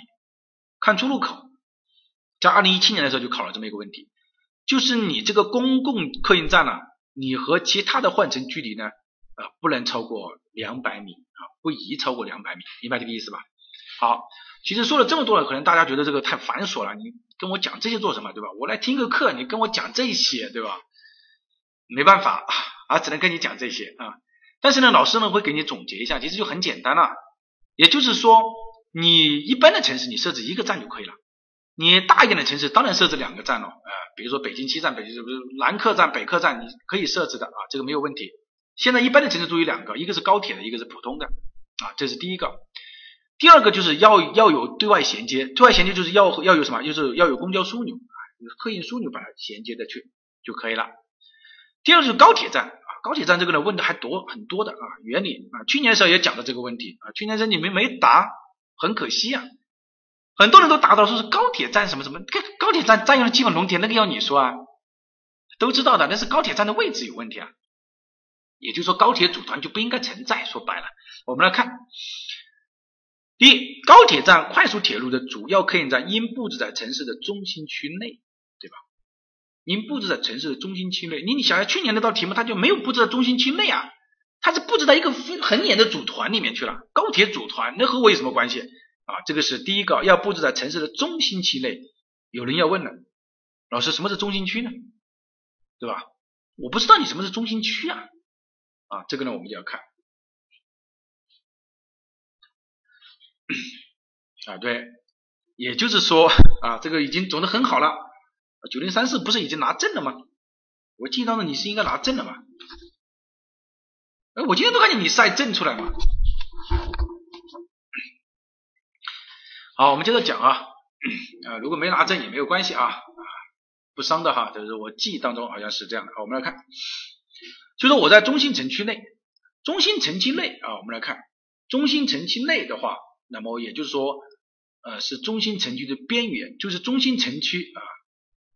二到三公里处的地方，二到三公里处的地方，明白这个意思吧？二到三公里处的地方，这个是第一个中心城区内，明白这个意思吧？这个应该没有问题吧？有没有问题？这个点要不要又出现问题了？要速度要快一点，有没有问题？没问题了啊，没问题，往下走。第二个，中心城区外规划人口五十万的，也可以设置。明白这个意思吧？也可以设置，什么叫也可以设置呢？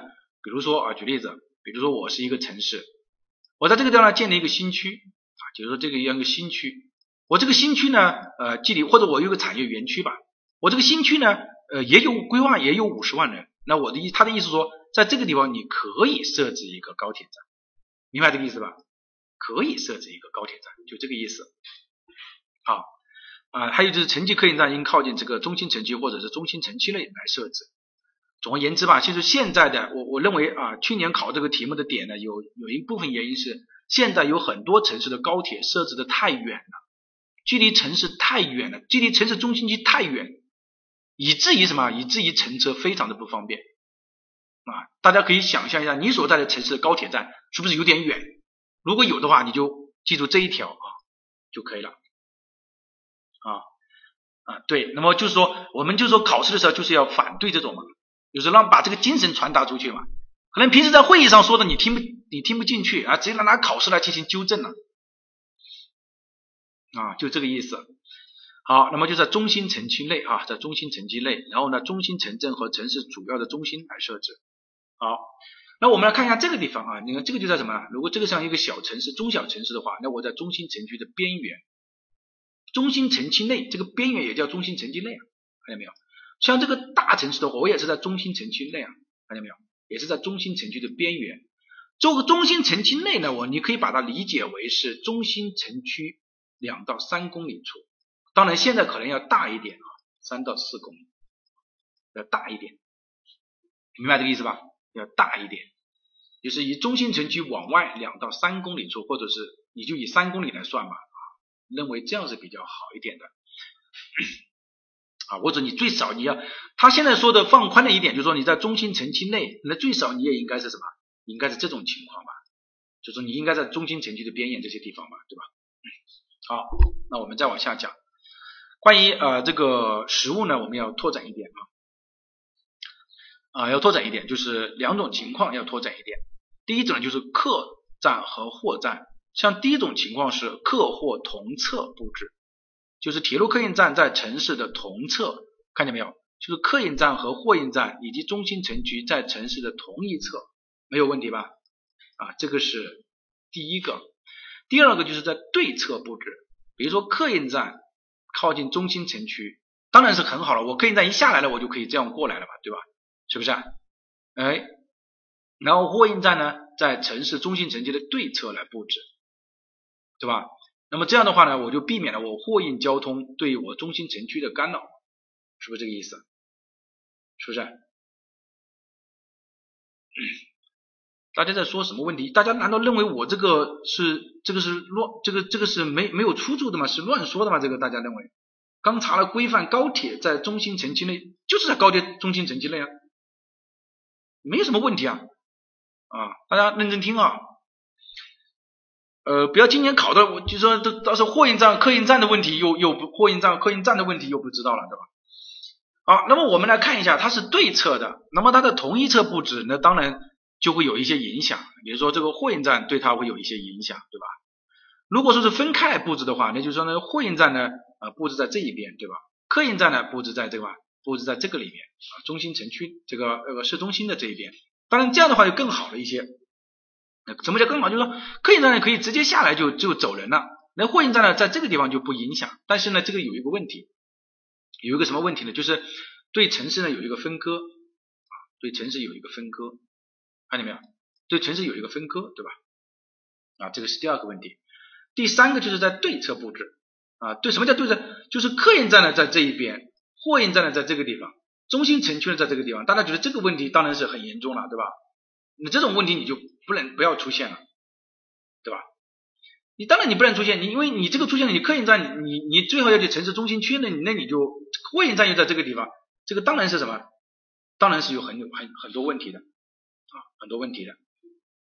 好，呃，首先呢，我问一个问题啊，大家觉得选择这个这个地方是 A 啊 B C，如果呢你是作为规划师的话，你觉得选择哪一个要好一些？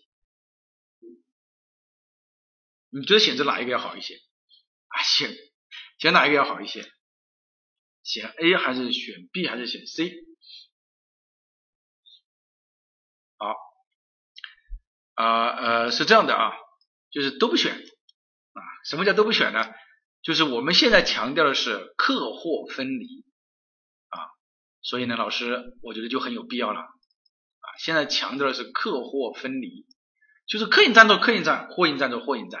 啊，大家不要认为我现在在这里好像是乱讲，其实很有可能就是考点啊，并且我认为啊，今年这个点大家要高度的注意，因为现在有很多城市出现这种问题，特别是有很多城市啊，就是前次前几次开会的时候，也就说了这个问题啊，什么问题呢？就是大量的城市交通枢纽客货没有实行分离，造成了很多的影响在里面。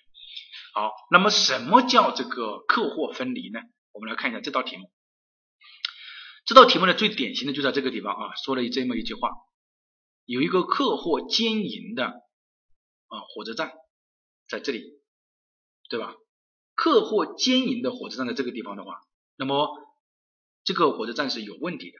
上一节课我们没说啊，没说为什么有？你看，假如说我在这个地方客运站，我在这个地方的话，大家想一下，我要进城，我要怎么进？我要从这里，然后呢，嘟嘟嘟嘟嘟嘟嘟的跑到这个地方来。你想想看，这个是不是就什么？你看这个有多少了？你看这里有多少公里了？你看一下，这个是不是就有问题了？是不是就有问题？尽管你货运站没有问题，但是客运站哥不舒服啊。这个当年也是三分呢，对吧？你看这个就很很长了。那么我们认为，你在这个地方设置一个客运站，货运呃客运站是什么？非常的 professional，非常的什么完美的。看见没有？因为在中心城区内，看见没有？这个地方是中心城区啊，因为在中心城区内，你这个地方是货运站，你这方是客运站，你看多完美，完美啊！其实老师呢讲的这个就是让你什么，让你明白，你不要认为它不是考点，这个是实实在在的考点啊，三分到手啊！你不要哦，老师讲的这个东西，我哎什么什么的，就好像感觉到我，所以呢讲实物很难讲的原因就是这个啊，就是这个原因，哎。你没有问题吧？一八年你写的这个就过了是吧？啊，所以就没有办法了。所以你看，老师是一步一步把你引出来啊，他的优点，他的缺点，他的优点，他的缺点。But but 我们要的什么？我们是客货分离啊啊，这个就是什么？告诉你了这么一个问题啊。好，我们再往下走啊，就是货运交通。货运交通呢，在实物当呃在原理当中呢是会考的。在实物当中呢，我们认为考的可能性不大啊，考的可能性不大，但是呢会考编组站啊，会考编组站。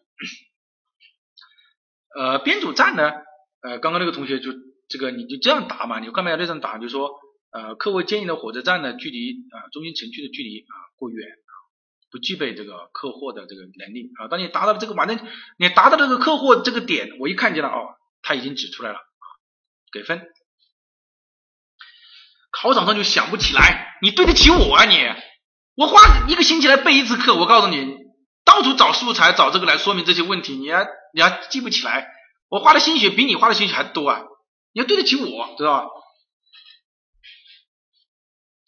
你看我每一张图，我辛辛苦苦很浓到哪里去找这个图啊？你你以为都是老师提前想的？呃，他要怎么内容我才能背得了课啊？你好，我们再来看。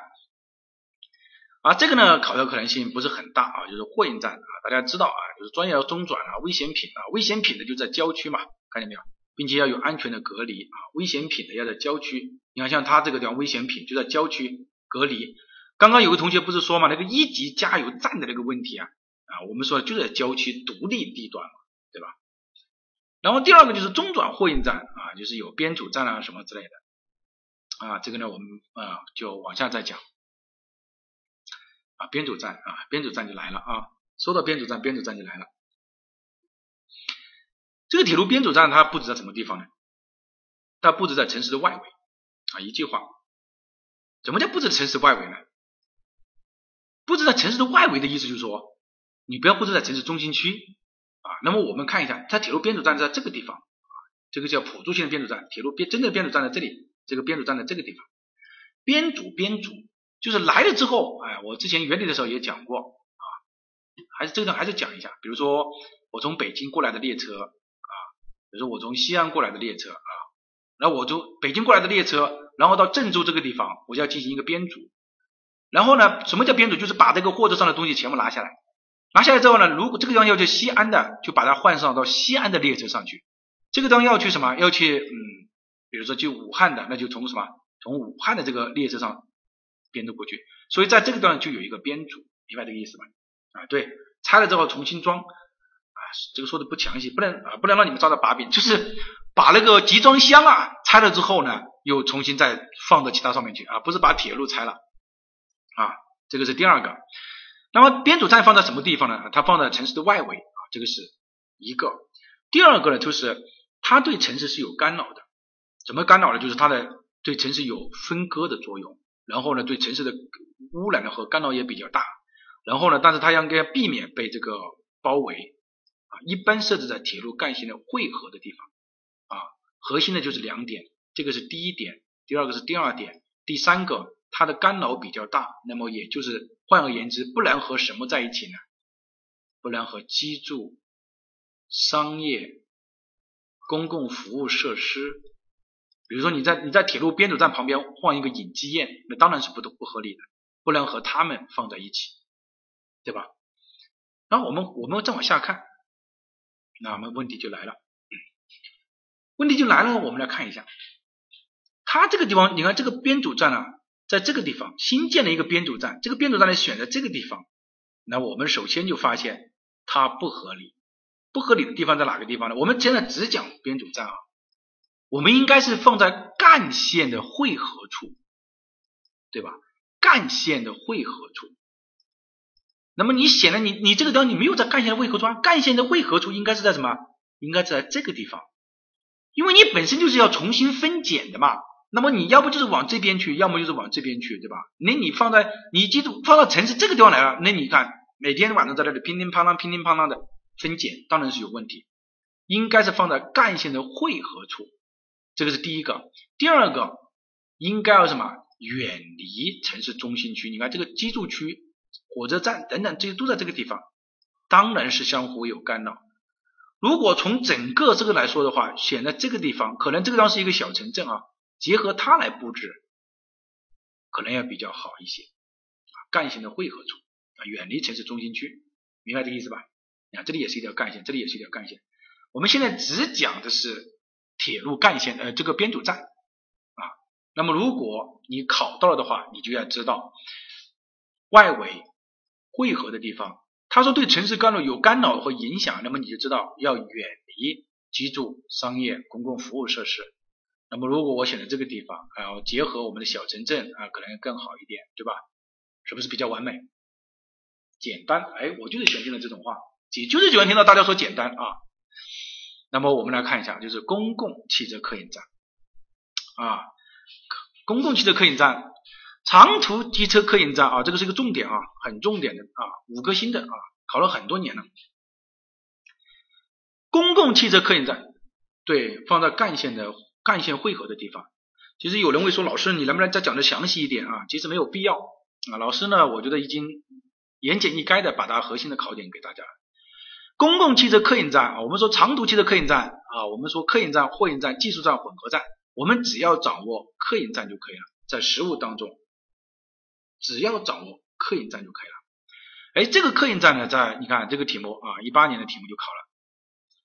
首先呢，我们也来看一下客运站布置在哪个地方。如果是大城市或者特大城市，然后设置在多个方向，在城市中心区的边缘。看见没有，在城市中心区的边缘，其实铁路客运站、高铁站也是在中心城区内。中心城区内，那我也可以，中心城区边缘也是在中心城区内吧，对吧？是这么一个道理。那么我们看一下啊，这个是有四个站啊，这个是西部客运站啊，北部客运站啊，南部客运站。你看中心城区啊，我估摸着应该是在啊，中中心城区在这里啊，大家可以看得到。中心城区应该是这一块，这个应该是它的几环，对吧？中心城区应该是这一块，或者是或者是这这个地方应该是几环。那你看，通过这几个点，你就可以发现什么？它是在中心城区的边缘啊，完美的诠诠释了这么一个问题，对吧？啊，是不是？大家发现没有？这个点呢稍微远一点啊，但是这个地方应该有有有这个有这个地铁线啊啊，这个是第一个中心城区边缘，明白这个意思吧？第一。就是大城市和特大城市啊，有多个方向设置这个站点，并第二个要与城市交通线主干道相连。就是当我的客运站一来的时候，那我就可以去把它分散出去啊。中小城市设置一个就可以了，中小城市设置一个就可以了。这个是第二个。那么我们来看一下啊，这个地方有一个呃，这个一八年的这个题目。一八年这个题目呢，得分呢十分的题目啊，得分呢不是很高。比当年的那个考那个历史文化名城那个得分还要低啊，那个那个画子线的那个啊，不不是画子线啊，画那个保护范围线的那个还要得分低啊，原因呢就是大家可能没有理解啊，比如说像这个口啊啊，我们说肯定是不符合的啊，因为你这个地方七十米你就不够啊，对吧？七十米就不够。其次呢，你看这个客运站的出口在这个位置，就是刚刚我们讲讲的那么一个问题。你这个客运的，我们还有一节内容叫专门的，就是讲交通，明白了吧？我们还有一节课专门讲交通的啊。比如说你从你出口在这个地方，你的地铁要在这个地方来坐，两百米呢？我说两百米呀，你为什么为什么要在这个地方来呢？你为什么两百米这个问题哪里去了？对吧？你两百米没有啊？你两百米呢？我们前面不是讲了吗？客运站出来就两百米啊。还有就是，你看你主干道，你上主干道开口，我们说不允许啊，不能尽量不能在主干道开口，你应该开在次干道或者是什么这个地方。对你换乘啊，你不能啊，这个呢是关于啊这个客运站的这么一个问题啊。简单的说一下啊，目的就是告诉大家啊，有多个方向，然后呢要有什么城市的干道把它连接出去。公路啊，公路呢有这几种形式。公路呢，它有国道、省道、县道、乡道啊，高一级、二级。大城市的呃这个公路呢，应该相切而过啊。比如说呃，或者说我们来看啊，有一种呢就是相切而过啊，就是这样啊，这这个叫相切而过。有一种呢叫远离，为什么要远离呢？其实越小的城市它反而会远离的，就是比如说我城市，我可能会向这方面发展，对吧？我可能会向这方面发展。那我肯定要适当的远离，对吧？那像这种大城市或者特大城市啊，对，要留白啊，说的非常好。像这种大城市或者特大，你看特大城市利用中心城区外围的环路，不必穿越中心城区，看见没有？前面我们也讲了，什么东西来连接高速公路呢？大城市的话就通过什么环路来衔接，避免穿过中心城区。又回到了前面的一句话了哈，又回到了前面的一句话，对吧？那我们就到这个地方了。其实还有一种情况，就是像这种组团式的，那我们就让它什么呢？让它在组团之间穿过就可以了。对，好，这个呢就是关于公路的啊，但是不能把公路当成城市道路啊。这个我们我们这里再提醒一遍。好，假如啊，我问一个问题，就是老师你讲这些做什么？你你告诉我在哪个地方用就可以了。我当然要告诉你在哪个地方用。比如说。过境公路擦边溜，指的意思是说，你这个公路啊，不要就穿越我整个城市的中心区。一七年的那道题目就是穿过了中心区，我不知道大家就是省道穿过中心区啊，他这边布置了一个，布置了一些，你就不要去穿过这个中心区就可以了。啊，公路和城市道路的区别，呃。区别很大啊，呃，就是这么说吧，就是连规范都不一样啊，连设计规范都不一样啊，啊，连设计规范都不一样。好，我们来看啊，那么你看这样的话呢，就是说你不不能穿过我的这个中心中心城区啊。好，我问一个问题，那么公路的改建如果要怎么办呢？就是一个是高架啊，如果修改就是修改的话，改动的话，第二个就是擦边溜啊。就是改线啊，港口啊，港口，我们来看啊，港口呢也讲过啊，客运的、货运的混合的港口，对吧？那么我们在选择港口的时候呢，我们应该怎么来选择呢？就是深水深用，浅水浅用，避免其所啊，各呃避免干扰，各得其所。什么意思呢？呃，深的水就要深的用。比如说囤万吨十米以上啊，十米以上的深度就可以囤万吨级的油轮。那么就是说，我要囤大水位要多的，我当然是要深水。那么浅水就放在浅的地方，对吧？那么我们通过这几个呢，我们也可以理解这么一个问题。那么我是我我们来看这个地方啊，这个地方是吉利汽车的啊，这个地方它就是它的一个啊集装箱的一个港口。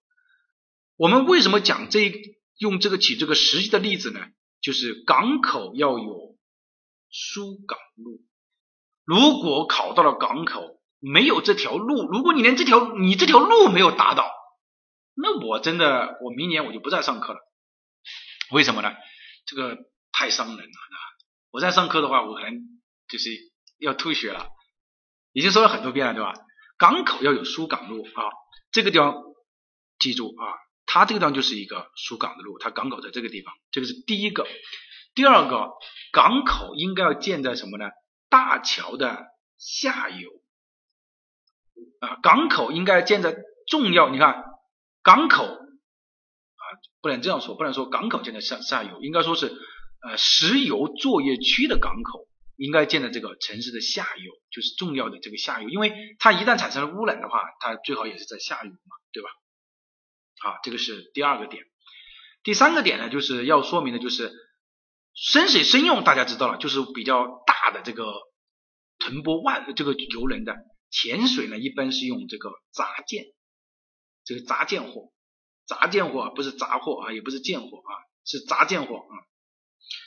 这个杂件货是什么东西？就是说，一般的是，呃，这个就是小东西啊，就是可以零零散散的分开来的小东西，明白这个意思吧？就是零零散散的可以分开来的小东西啊，叫杂件货。这个杂件货呢，要离在城市较近，具有深水或者是中深水的地方，深水或者是中深水的地方，是较近还是较远呢？是较近啊。原理当中有一年考了，就把这个近呢变成什么呢？变成了远。所以呢，就出现了问题了，是要什么较近的地方啊，较近的地方，明白这个意思吧？好，我们通过这个呢，我们也可以分明明白明白一个什么道理呢？有时候知道答题的点，但语言组织不一定达到关键词啊啊，这个是在冲刺班的时候我们来修改这个问题的。你现在先要什么呢？先就是要理解它的原理啊，这个是第第一，深水深用，浅水浅用。第二啊。这个小东西，也就是杂件货的这个要在城市较近的地方。第三个就是大型的石油的，应该在这个下游。还有一个第最重要的暗线，一定要把生活暗线要留出来啊，要一流生活暗线。好，这个呢就是关于呃讲的这几个问题，这几个问题呃没什么，但是呢呃三四点才是我们发展的重要的内容啊。因为三四点是什么呢？是新的标准当中非常重要的点。我不担心一二三点，我担心三四点。三四点其实就是顺畅衔接这两个问题。也就是说，当你所有的货货到了，或者是货出去了，一定要有顺畅的衔接，把它衔接顺畅的把它连接出去。顺畅两个字。包括前面我们讲的输水要有港口要有港口输港路，这是第一句话。第二就表示你不能弯弯曲曲的来衔接。比如说你我当然可以衔接，我一个一条一条十四米的路来衔接行不行？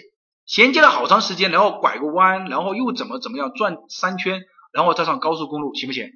当然是不行的，要顺畅的衔接，明白这个意思吧？要顺畅的衔接。你你不要看的像这种，你看它就很明显，它就是你来了之后就是上我这条路就走人了。顺畅两个字我是打成红色的，看到没有？啊，要注意啊，整个呃这个孙老师啊在讲这个冠宣的时候啊，那孔老师在讲冠冠宣的时候啊，当这个顺畅两个字啊交流的时候就说了很很多，就我们现在有些港口啊。或者说是有些不，这个港口指的是可能是机场港口，或者是内陆港，也有内陆港的哈，叫陆港，你知道吧？就是保税物流区，就是说它没有一个非常顺畅衔接出去的道路啊，所以呢这个地方就提出了顺畅两个字啊，顺畅两个字。啊，第三四一点就是关于城市客运港口，比如说我在这个地方有个客运港口，那个你我这个客运港口要什么？要和公路交通枢纽要更好的衔接，公共交通枢纽，就说我当我一下船，我就可以坐公交、坐地铁、坐这个啊的士、坐网约车走人，就指的这个意思啊。这个是关于港口的，呃，对，有内陆港啊，有内陆港。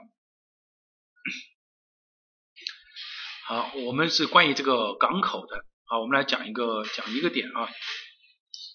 就是关于呃港口，如果他考到港口，我认为他会，如果假如他拿他一年，如果他单这不会不可能单纯考这个港口，如果他港考港口的话，一定会考到用地的布局啊，一定会考到用地的布局的啊。我们来讲一下这个用地的布局啊，讲一下，他如果考港口，一定会考到用地的布局，什么地方摆什么，什么地方摆什么是和港口出容易出现的。比如像这个地方它是水域啊，水域看见没有？这个地方是水域，水域来了之后，对应的第一个是什么？是港口工业，看见没有？这个地方是工业。港口工业的旁边是什么？这个是什么？对外交通。对外交通，什么叫对外交通？比如说我港口到这个地方来了，第一部分是要把什么呢？这个地方会设置一部分工业，这部分工业呢，就是比如说石油化工等等，就是可能到这个地方来了，我就可以利用的。还有一部分是我这个是要运走的，我这个地方是要运走的。就是我要对外，我本身就只不在这个地方过多的这个这个工业的在这个地方用的，我是要运走的，所以呢就直接通过铁路把它运走，看见没有？直接通过铁路把它运走，当然也可以有公路来运走啊，那么也可以有，所以这个地方叫什么？这个地方是港口啊港港口工业，这个地方是对外交通，第二个。港口工业对外交通再下来的就是什么？打叉圆圈的就是地方仓库，就是有一些我要布置在这个地方，或者说我集装箱我要布置在这个地方。我讲这个的案例就是要大家非常的明白，并不是一开始就是仓库。就如果考到的时候，很多人认为既然是港口嘛，第一开始就应该是仓储用地，不是的啊，并不是第一开始就是仓储用地。其实它这个设置港口是有一个原则的。一疏二存三，哎，一是疏啊，当然这个我也是听啊这个相关的老师交流的时候说的，二才是存啊啊存三才是加工，三才是加工，呃，大家认真一疏二存三加工。它这个三加工呢，你看，我们如果从这个段来看啊，一输其实就是对外交通枢纽，对外的是第一就想着要把它输出去的，第二部分才是仓库，才是存的，就是我实在没有办法了，我要就是一一下子拿不走了，一下子运不走了，我才要存下来。第三个才是什么？才是他说的这个加工。当然这里也有一部分加工，这一部分加工呢，我认为应该就是那种比较。不便于运输的，就可能就是就地就需要把它出把它把它加工出来的一部分工业，但是核心的还是这一部分占占主要的，对吧？还是这一部分占主要的啊，这一部分占主要的。所以呢，大家要记住啊，一输二成三加工啊。如果你这样的理解的话，你就可以把这个用地布局不会错啊。这个啊港口的，然后是什么？这个啊我们说的仓库，然后再是什么加工？这个是第二个。但除了这个之外呢，还要记住啊，第一个点就是这边是居住，这边才是什么？你看这个居住和和这个工业之间的有一个非常好的联系。你的比如说我是处于这个对外交通的或者是加工的，我到这个地方来居住；我是属于仓储的，我通过这条道路把它联系；我通过加工的呃这个呃港港口工业的，我到这个地方来联系。他们是什么关系？是平行的关系。也就是说，彼此之间没有干扰，你发现没有？他们之间彼此之间没有干扰，并且这地方有立化的隔离带隔离，看见没有？他们之间彼此之间没有干扰，看见没有？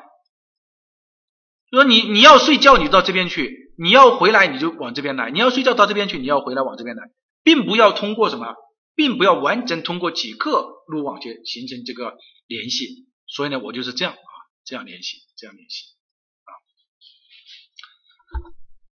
好，我们接下来再来往下啊讲，这个是关于港口的这一部分。然后呢，就是机场啊，机场就简单了啊。呃，对，港口的这个居住用地嘛，啊，居住用地这个肯定是要有的嘛，对吧？港口的居住用地，这个都怎么会是中百式交通啊？这个是很小的几块地啊，这个不要扯这个，不要到处都是工中百式交通，中百式交通指的是一大片居住，一大片工业嘛，对吧？嗯，不是那个哈。好，那么机场啊，航空港呢，就相对来说就简单了啊。第一呢，就是要平行或者是相切。平行呢，就是说呃要平行于风向啊，要逆风飞翔啊，这个要简单的说一下啊，逆风飞翔。相切呢，指的是要切啊这个城市的边缘啊，切这个城市的边缘，看见没有啊？切城市的边缘啊，比如说我们从这几个当中来选，第一个就要看它的风向，风玫瑰，风玫瑰是这样的，对吧？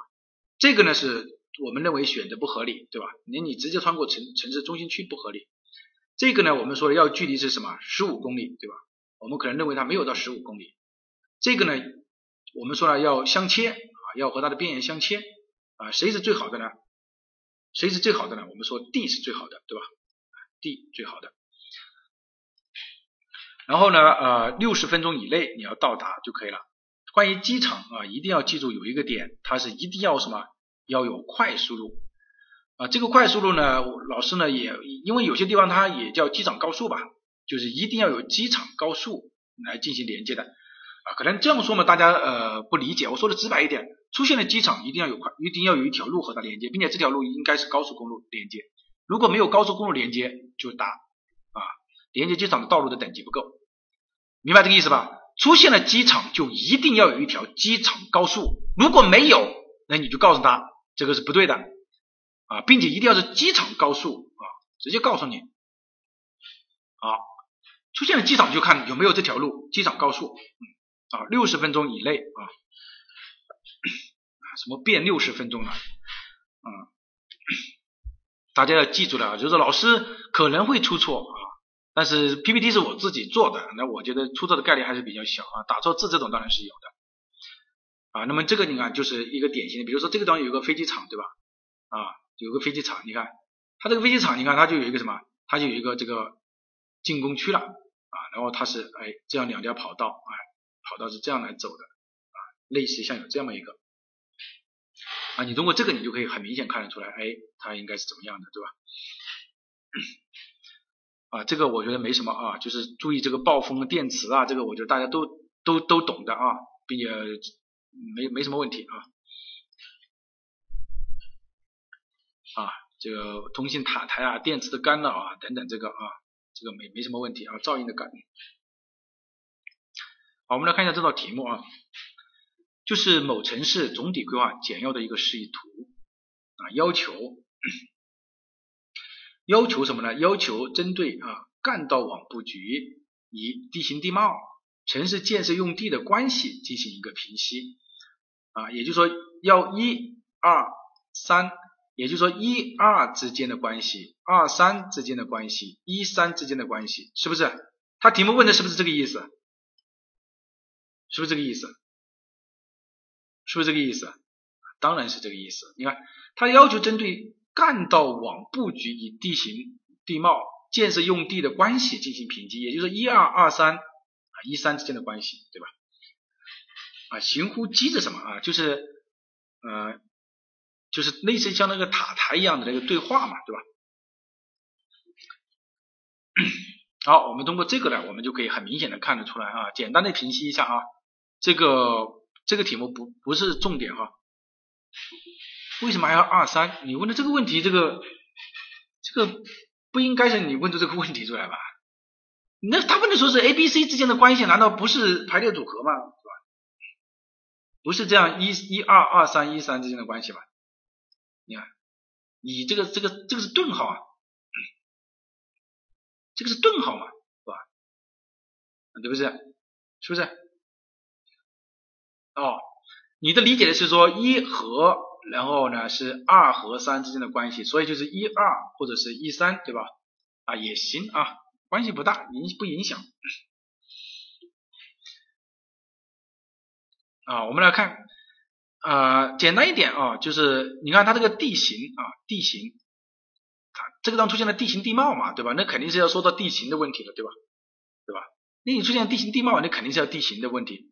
啊，你觉得这个这个路网和这个地形配配合的怎么样？配合的怎么样？地形和路网配合的怎么样？是不是还是比较协调的，对吧？啊，是不是还是比较协调？哎，挺好的，哎，对对对。那么人家的优点你也要说嘛，对吧？哎，挺好的，嗯，好啊，对，是是好，我没有说它不好啊，很好，还可以，对吧？还行，嗯。然后呢，我们来看一下啊。啊，那我那我们就按照大家说的这种吧，嗯，道路和地形地貌和城市建设用地。那我们刚刚和地形地貌呢，顺应地形方格啊，组团之间啊，变态啊，这么快就把答案都说出来了啊，顺应啊，顺应地形，顺应山势啊，啊，没没问题的啊，客货分离啊，都答的非常好，你从这个段就开始显示出来了啊，客货分离，非常好的，是吧？对吧？如果你没有听课，可能你就不知道了。但听过经纬的课，这个简单了，客户分离就很好啊，对吧？客户分离，对吧？是不是？啊，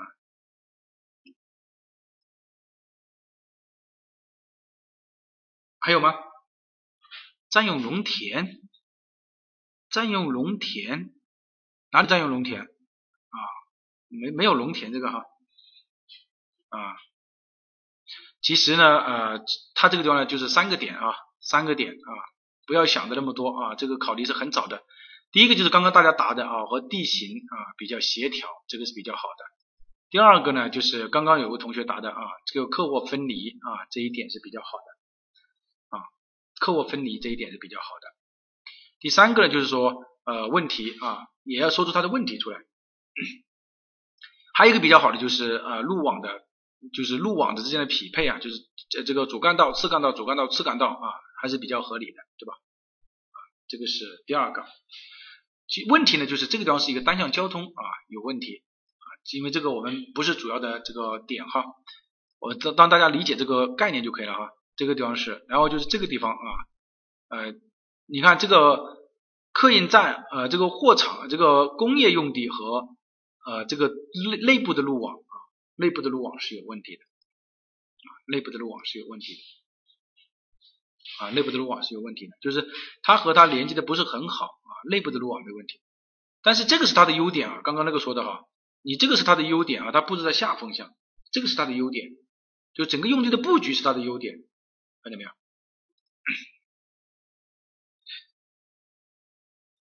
这个路网密度大。啊，只能说是工业园区啊，工业啊用地的这个路网，它内部路网是没有设置的，看见没有？就是老师刚刚讲它没有设置。好，我们接下来做另外一个题目哈，做这道题目啊，这道题目我们好好的做一下。我国东部某市啊，我国东部某市啊，这个题目我们认真做一下。人口规模四十五万。编制了以制造业、商业为产业发展方向的城市总体规划，下图为总体规划中的道路交通规划，也就是说，就是考道路交通了。一条与其他城市相连的一级公路经过城市的西侧，也就是说，这条公路经过城市的西侧，有没有问题啊？当然啊，其实我觉得听的课，我觉得。这些都是送分的啊！一七年也考了这道题目啊，对，穿城而过，把城市进行了分割，当然是有问题的啊。这个一个点出来了吧啊？这个一个点，我们一我们读到这里其实就出来了啊。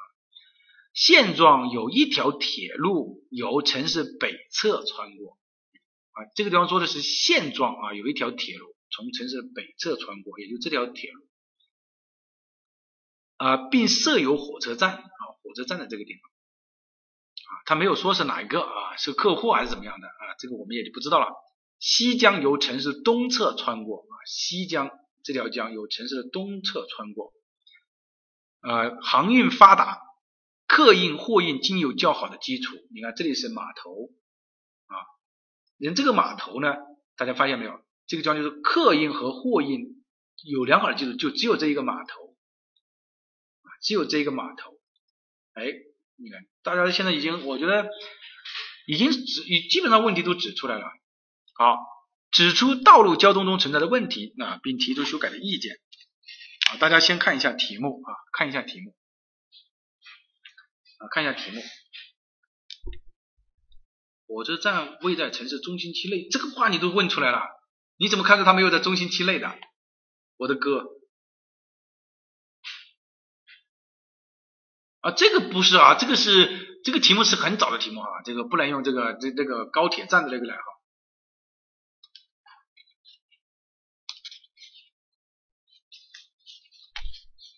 呃，长途客运站应在边缘啊。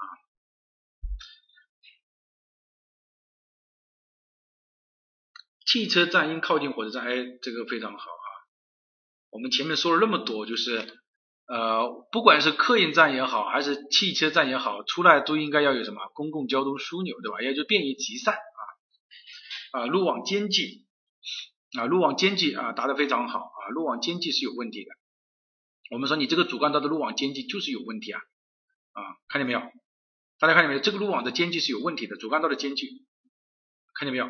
你看你这个已经到了多少了？已经到了多少了？你自己说你到多少了？都不需要我说了，你一点五，一点五公里了。我们原来是七百到一千二呀，你看你现在是到多少了？你这个间距当然是有问题的，对吧？哎，这个非常好。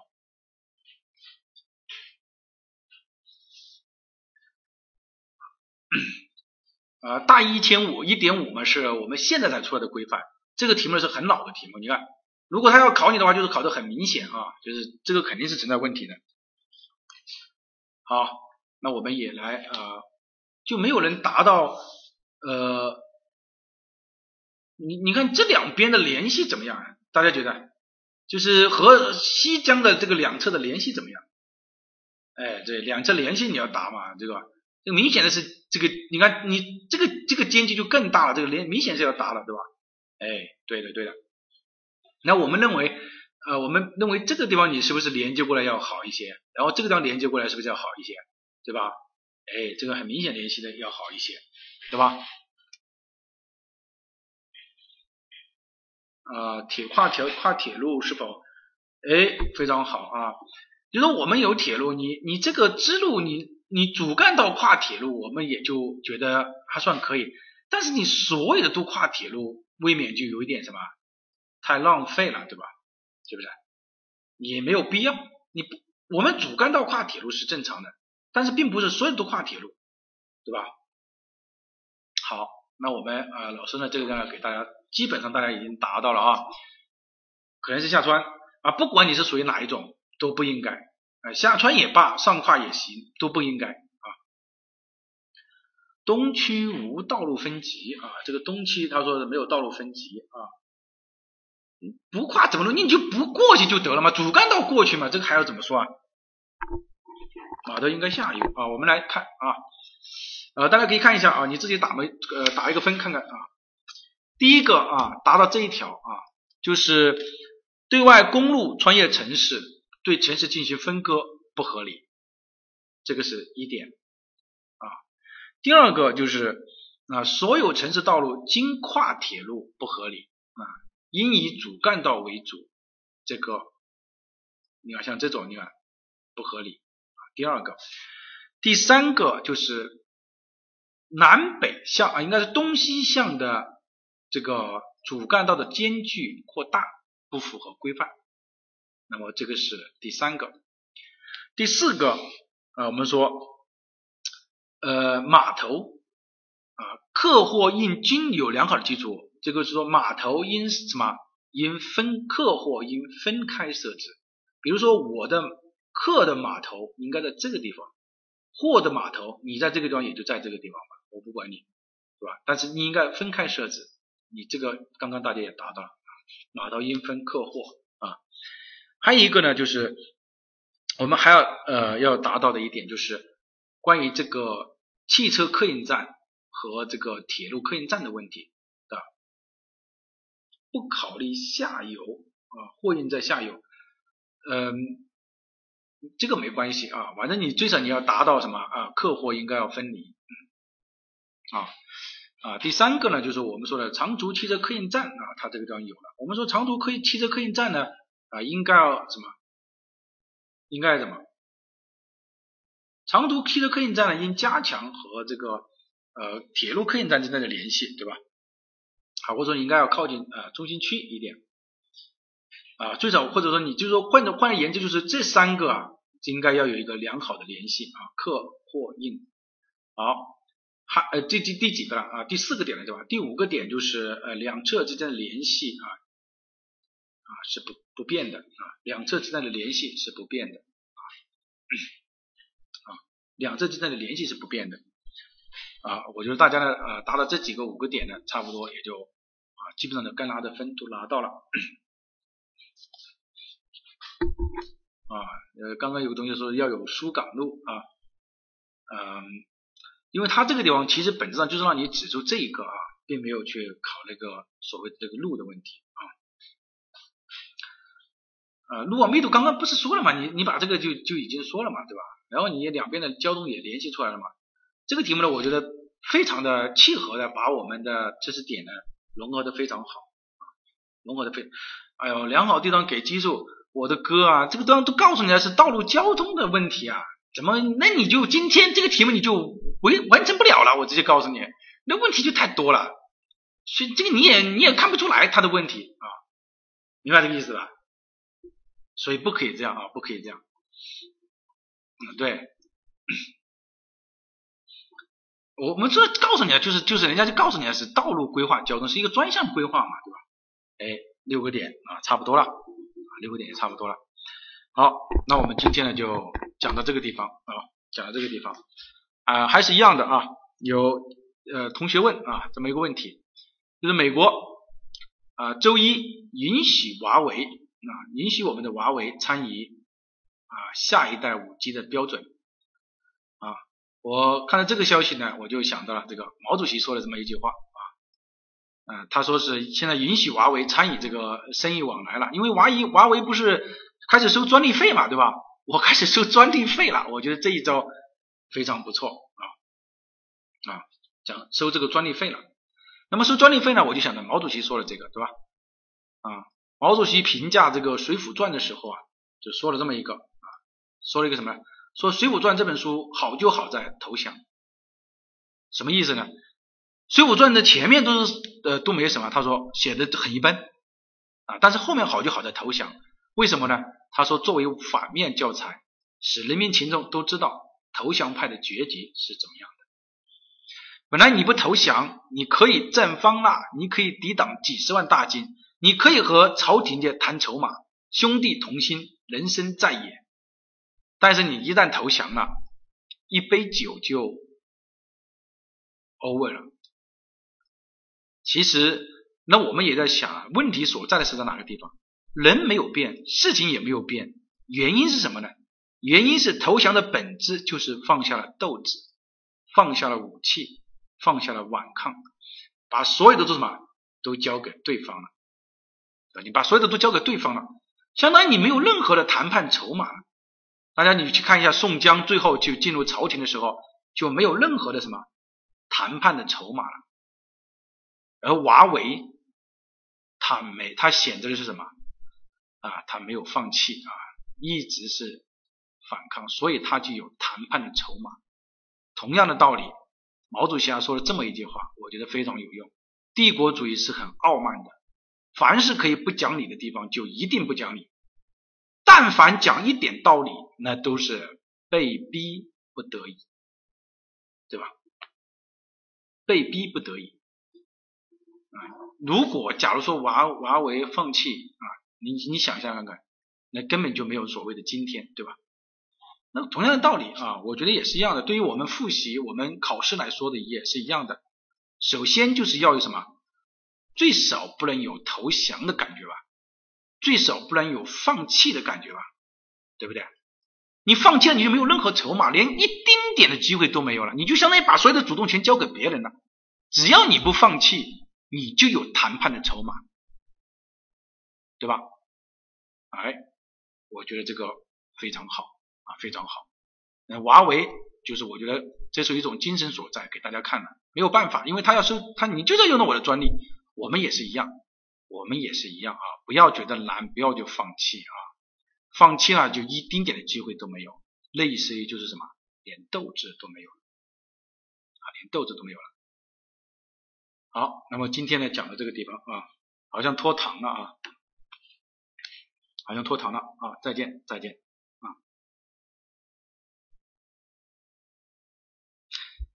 啊要唱歌啊等大家呃我们到时候唱歌是小事情啊真的太小的事情了对吧？不要说唱歌了吃饭都没有问题对吧？啊考试完了之后大家吃饭了啊年夜饭呃这个随时都可以啊都是小事情嗯。好，那么我们再见再见哈，大家辛苦了辛苦了。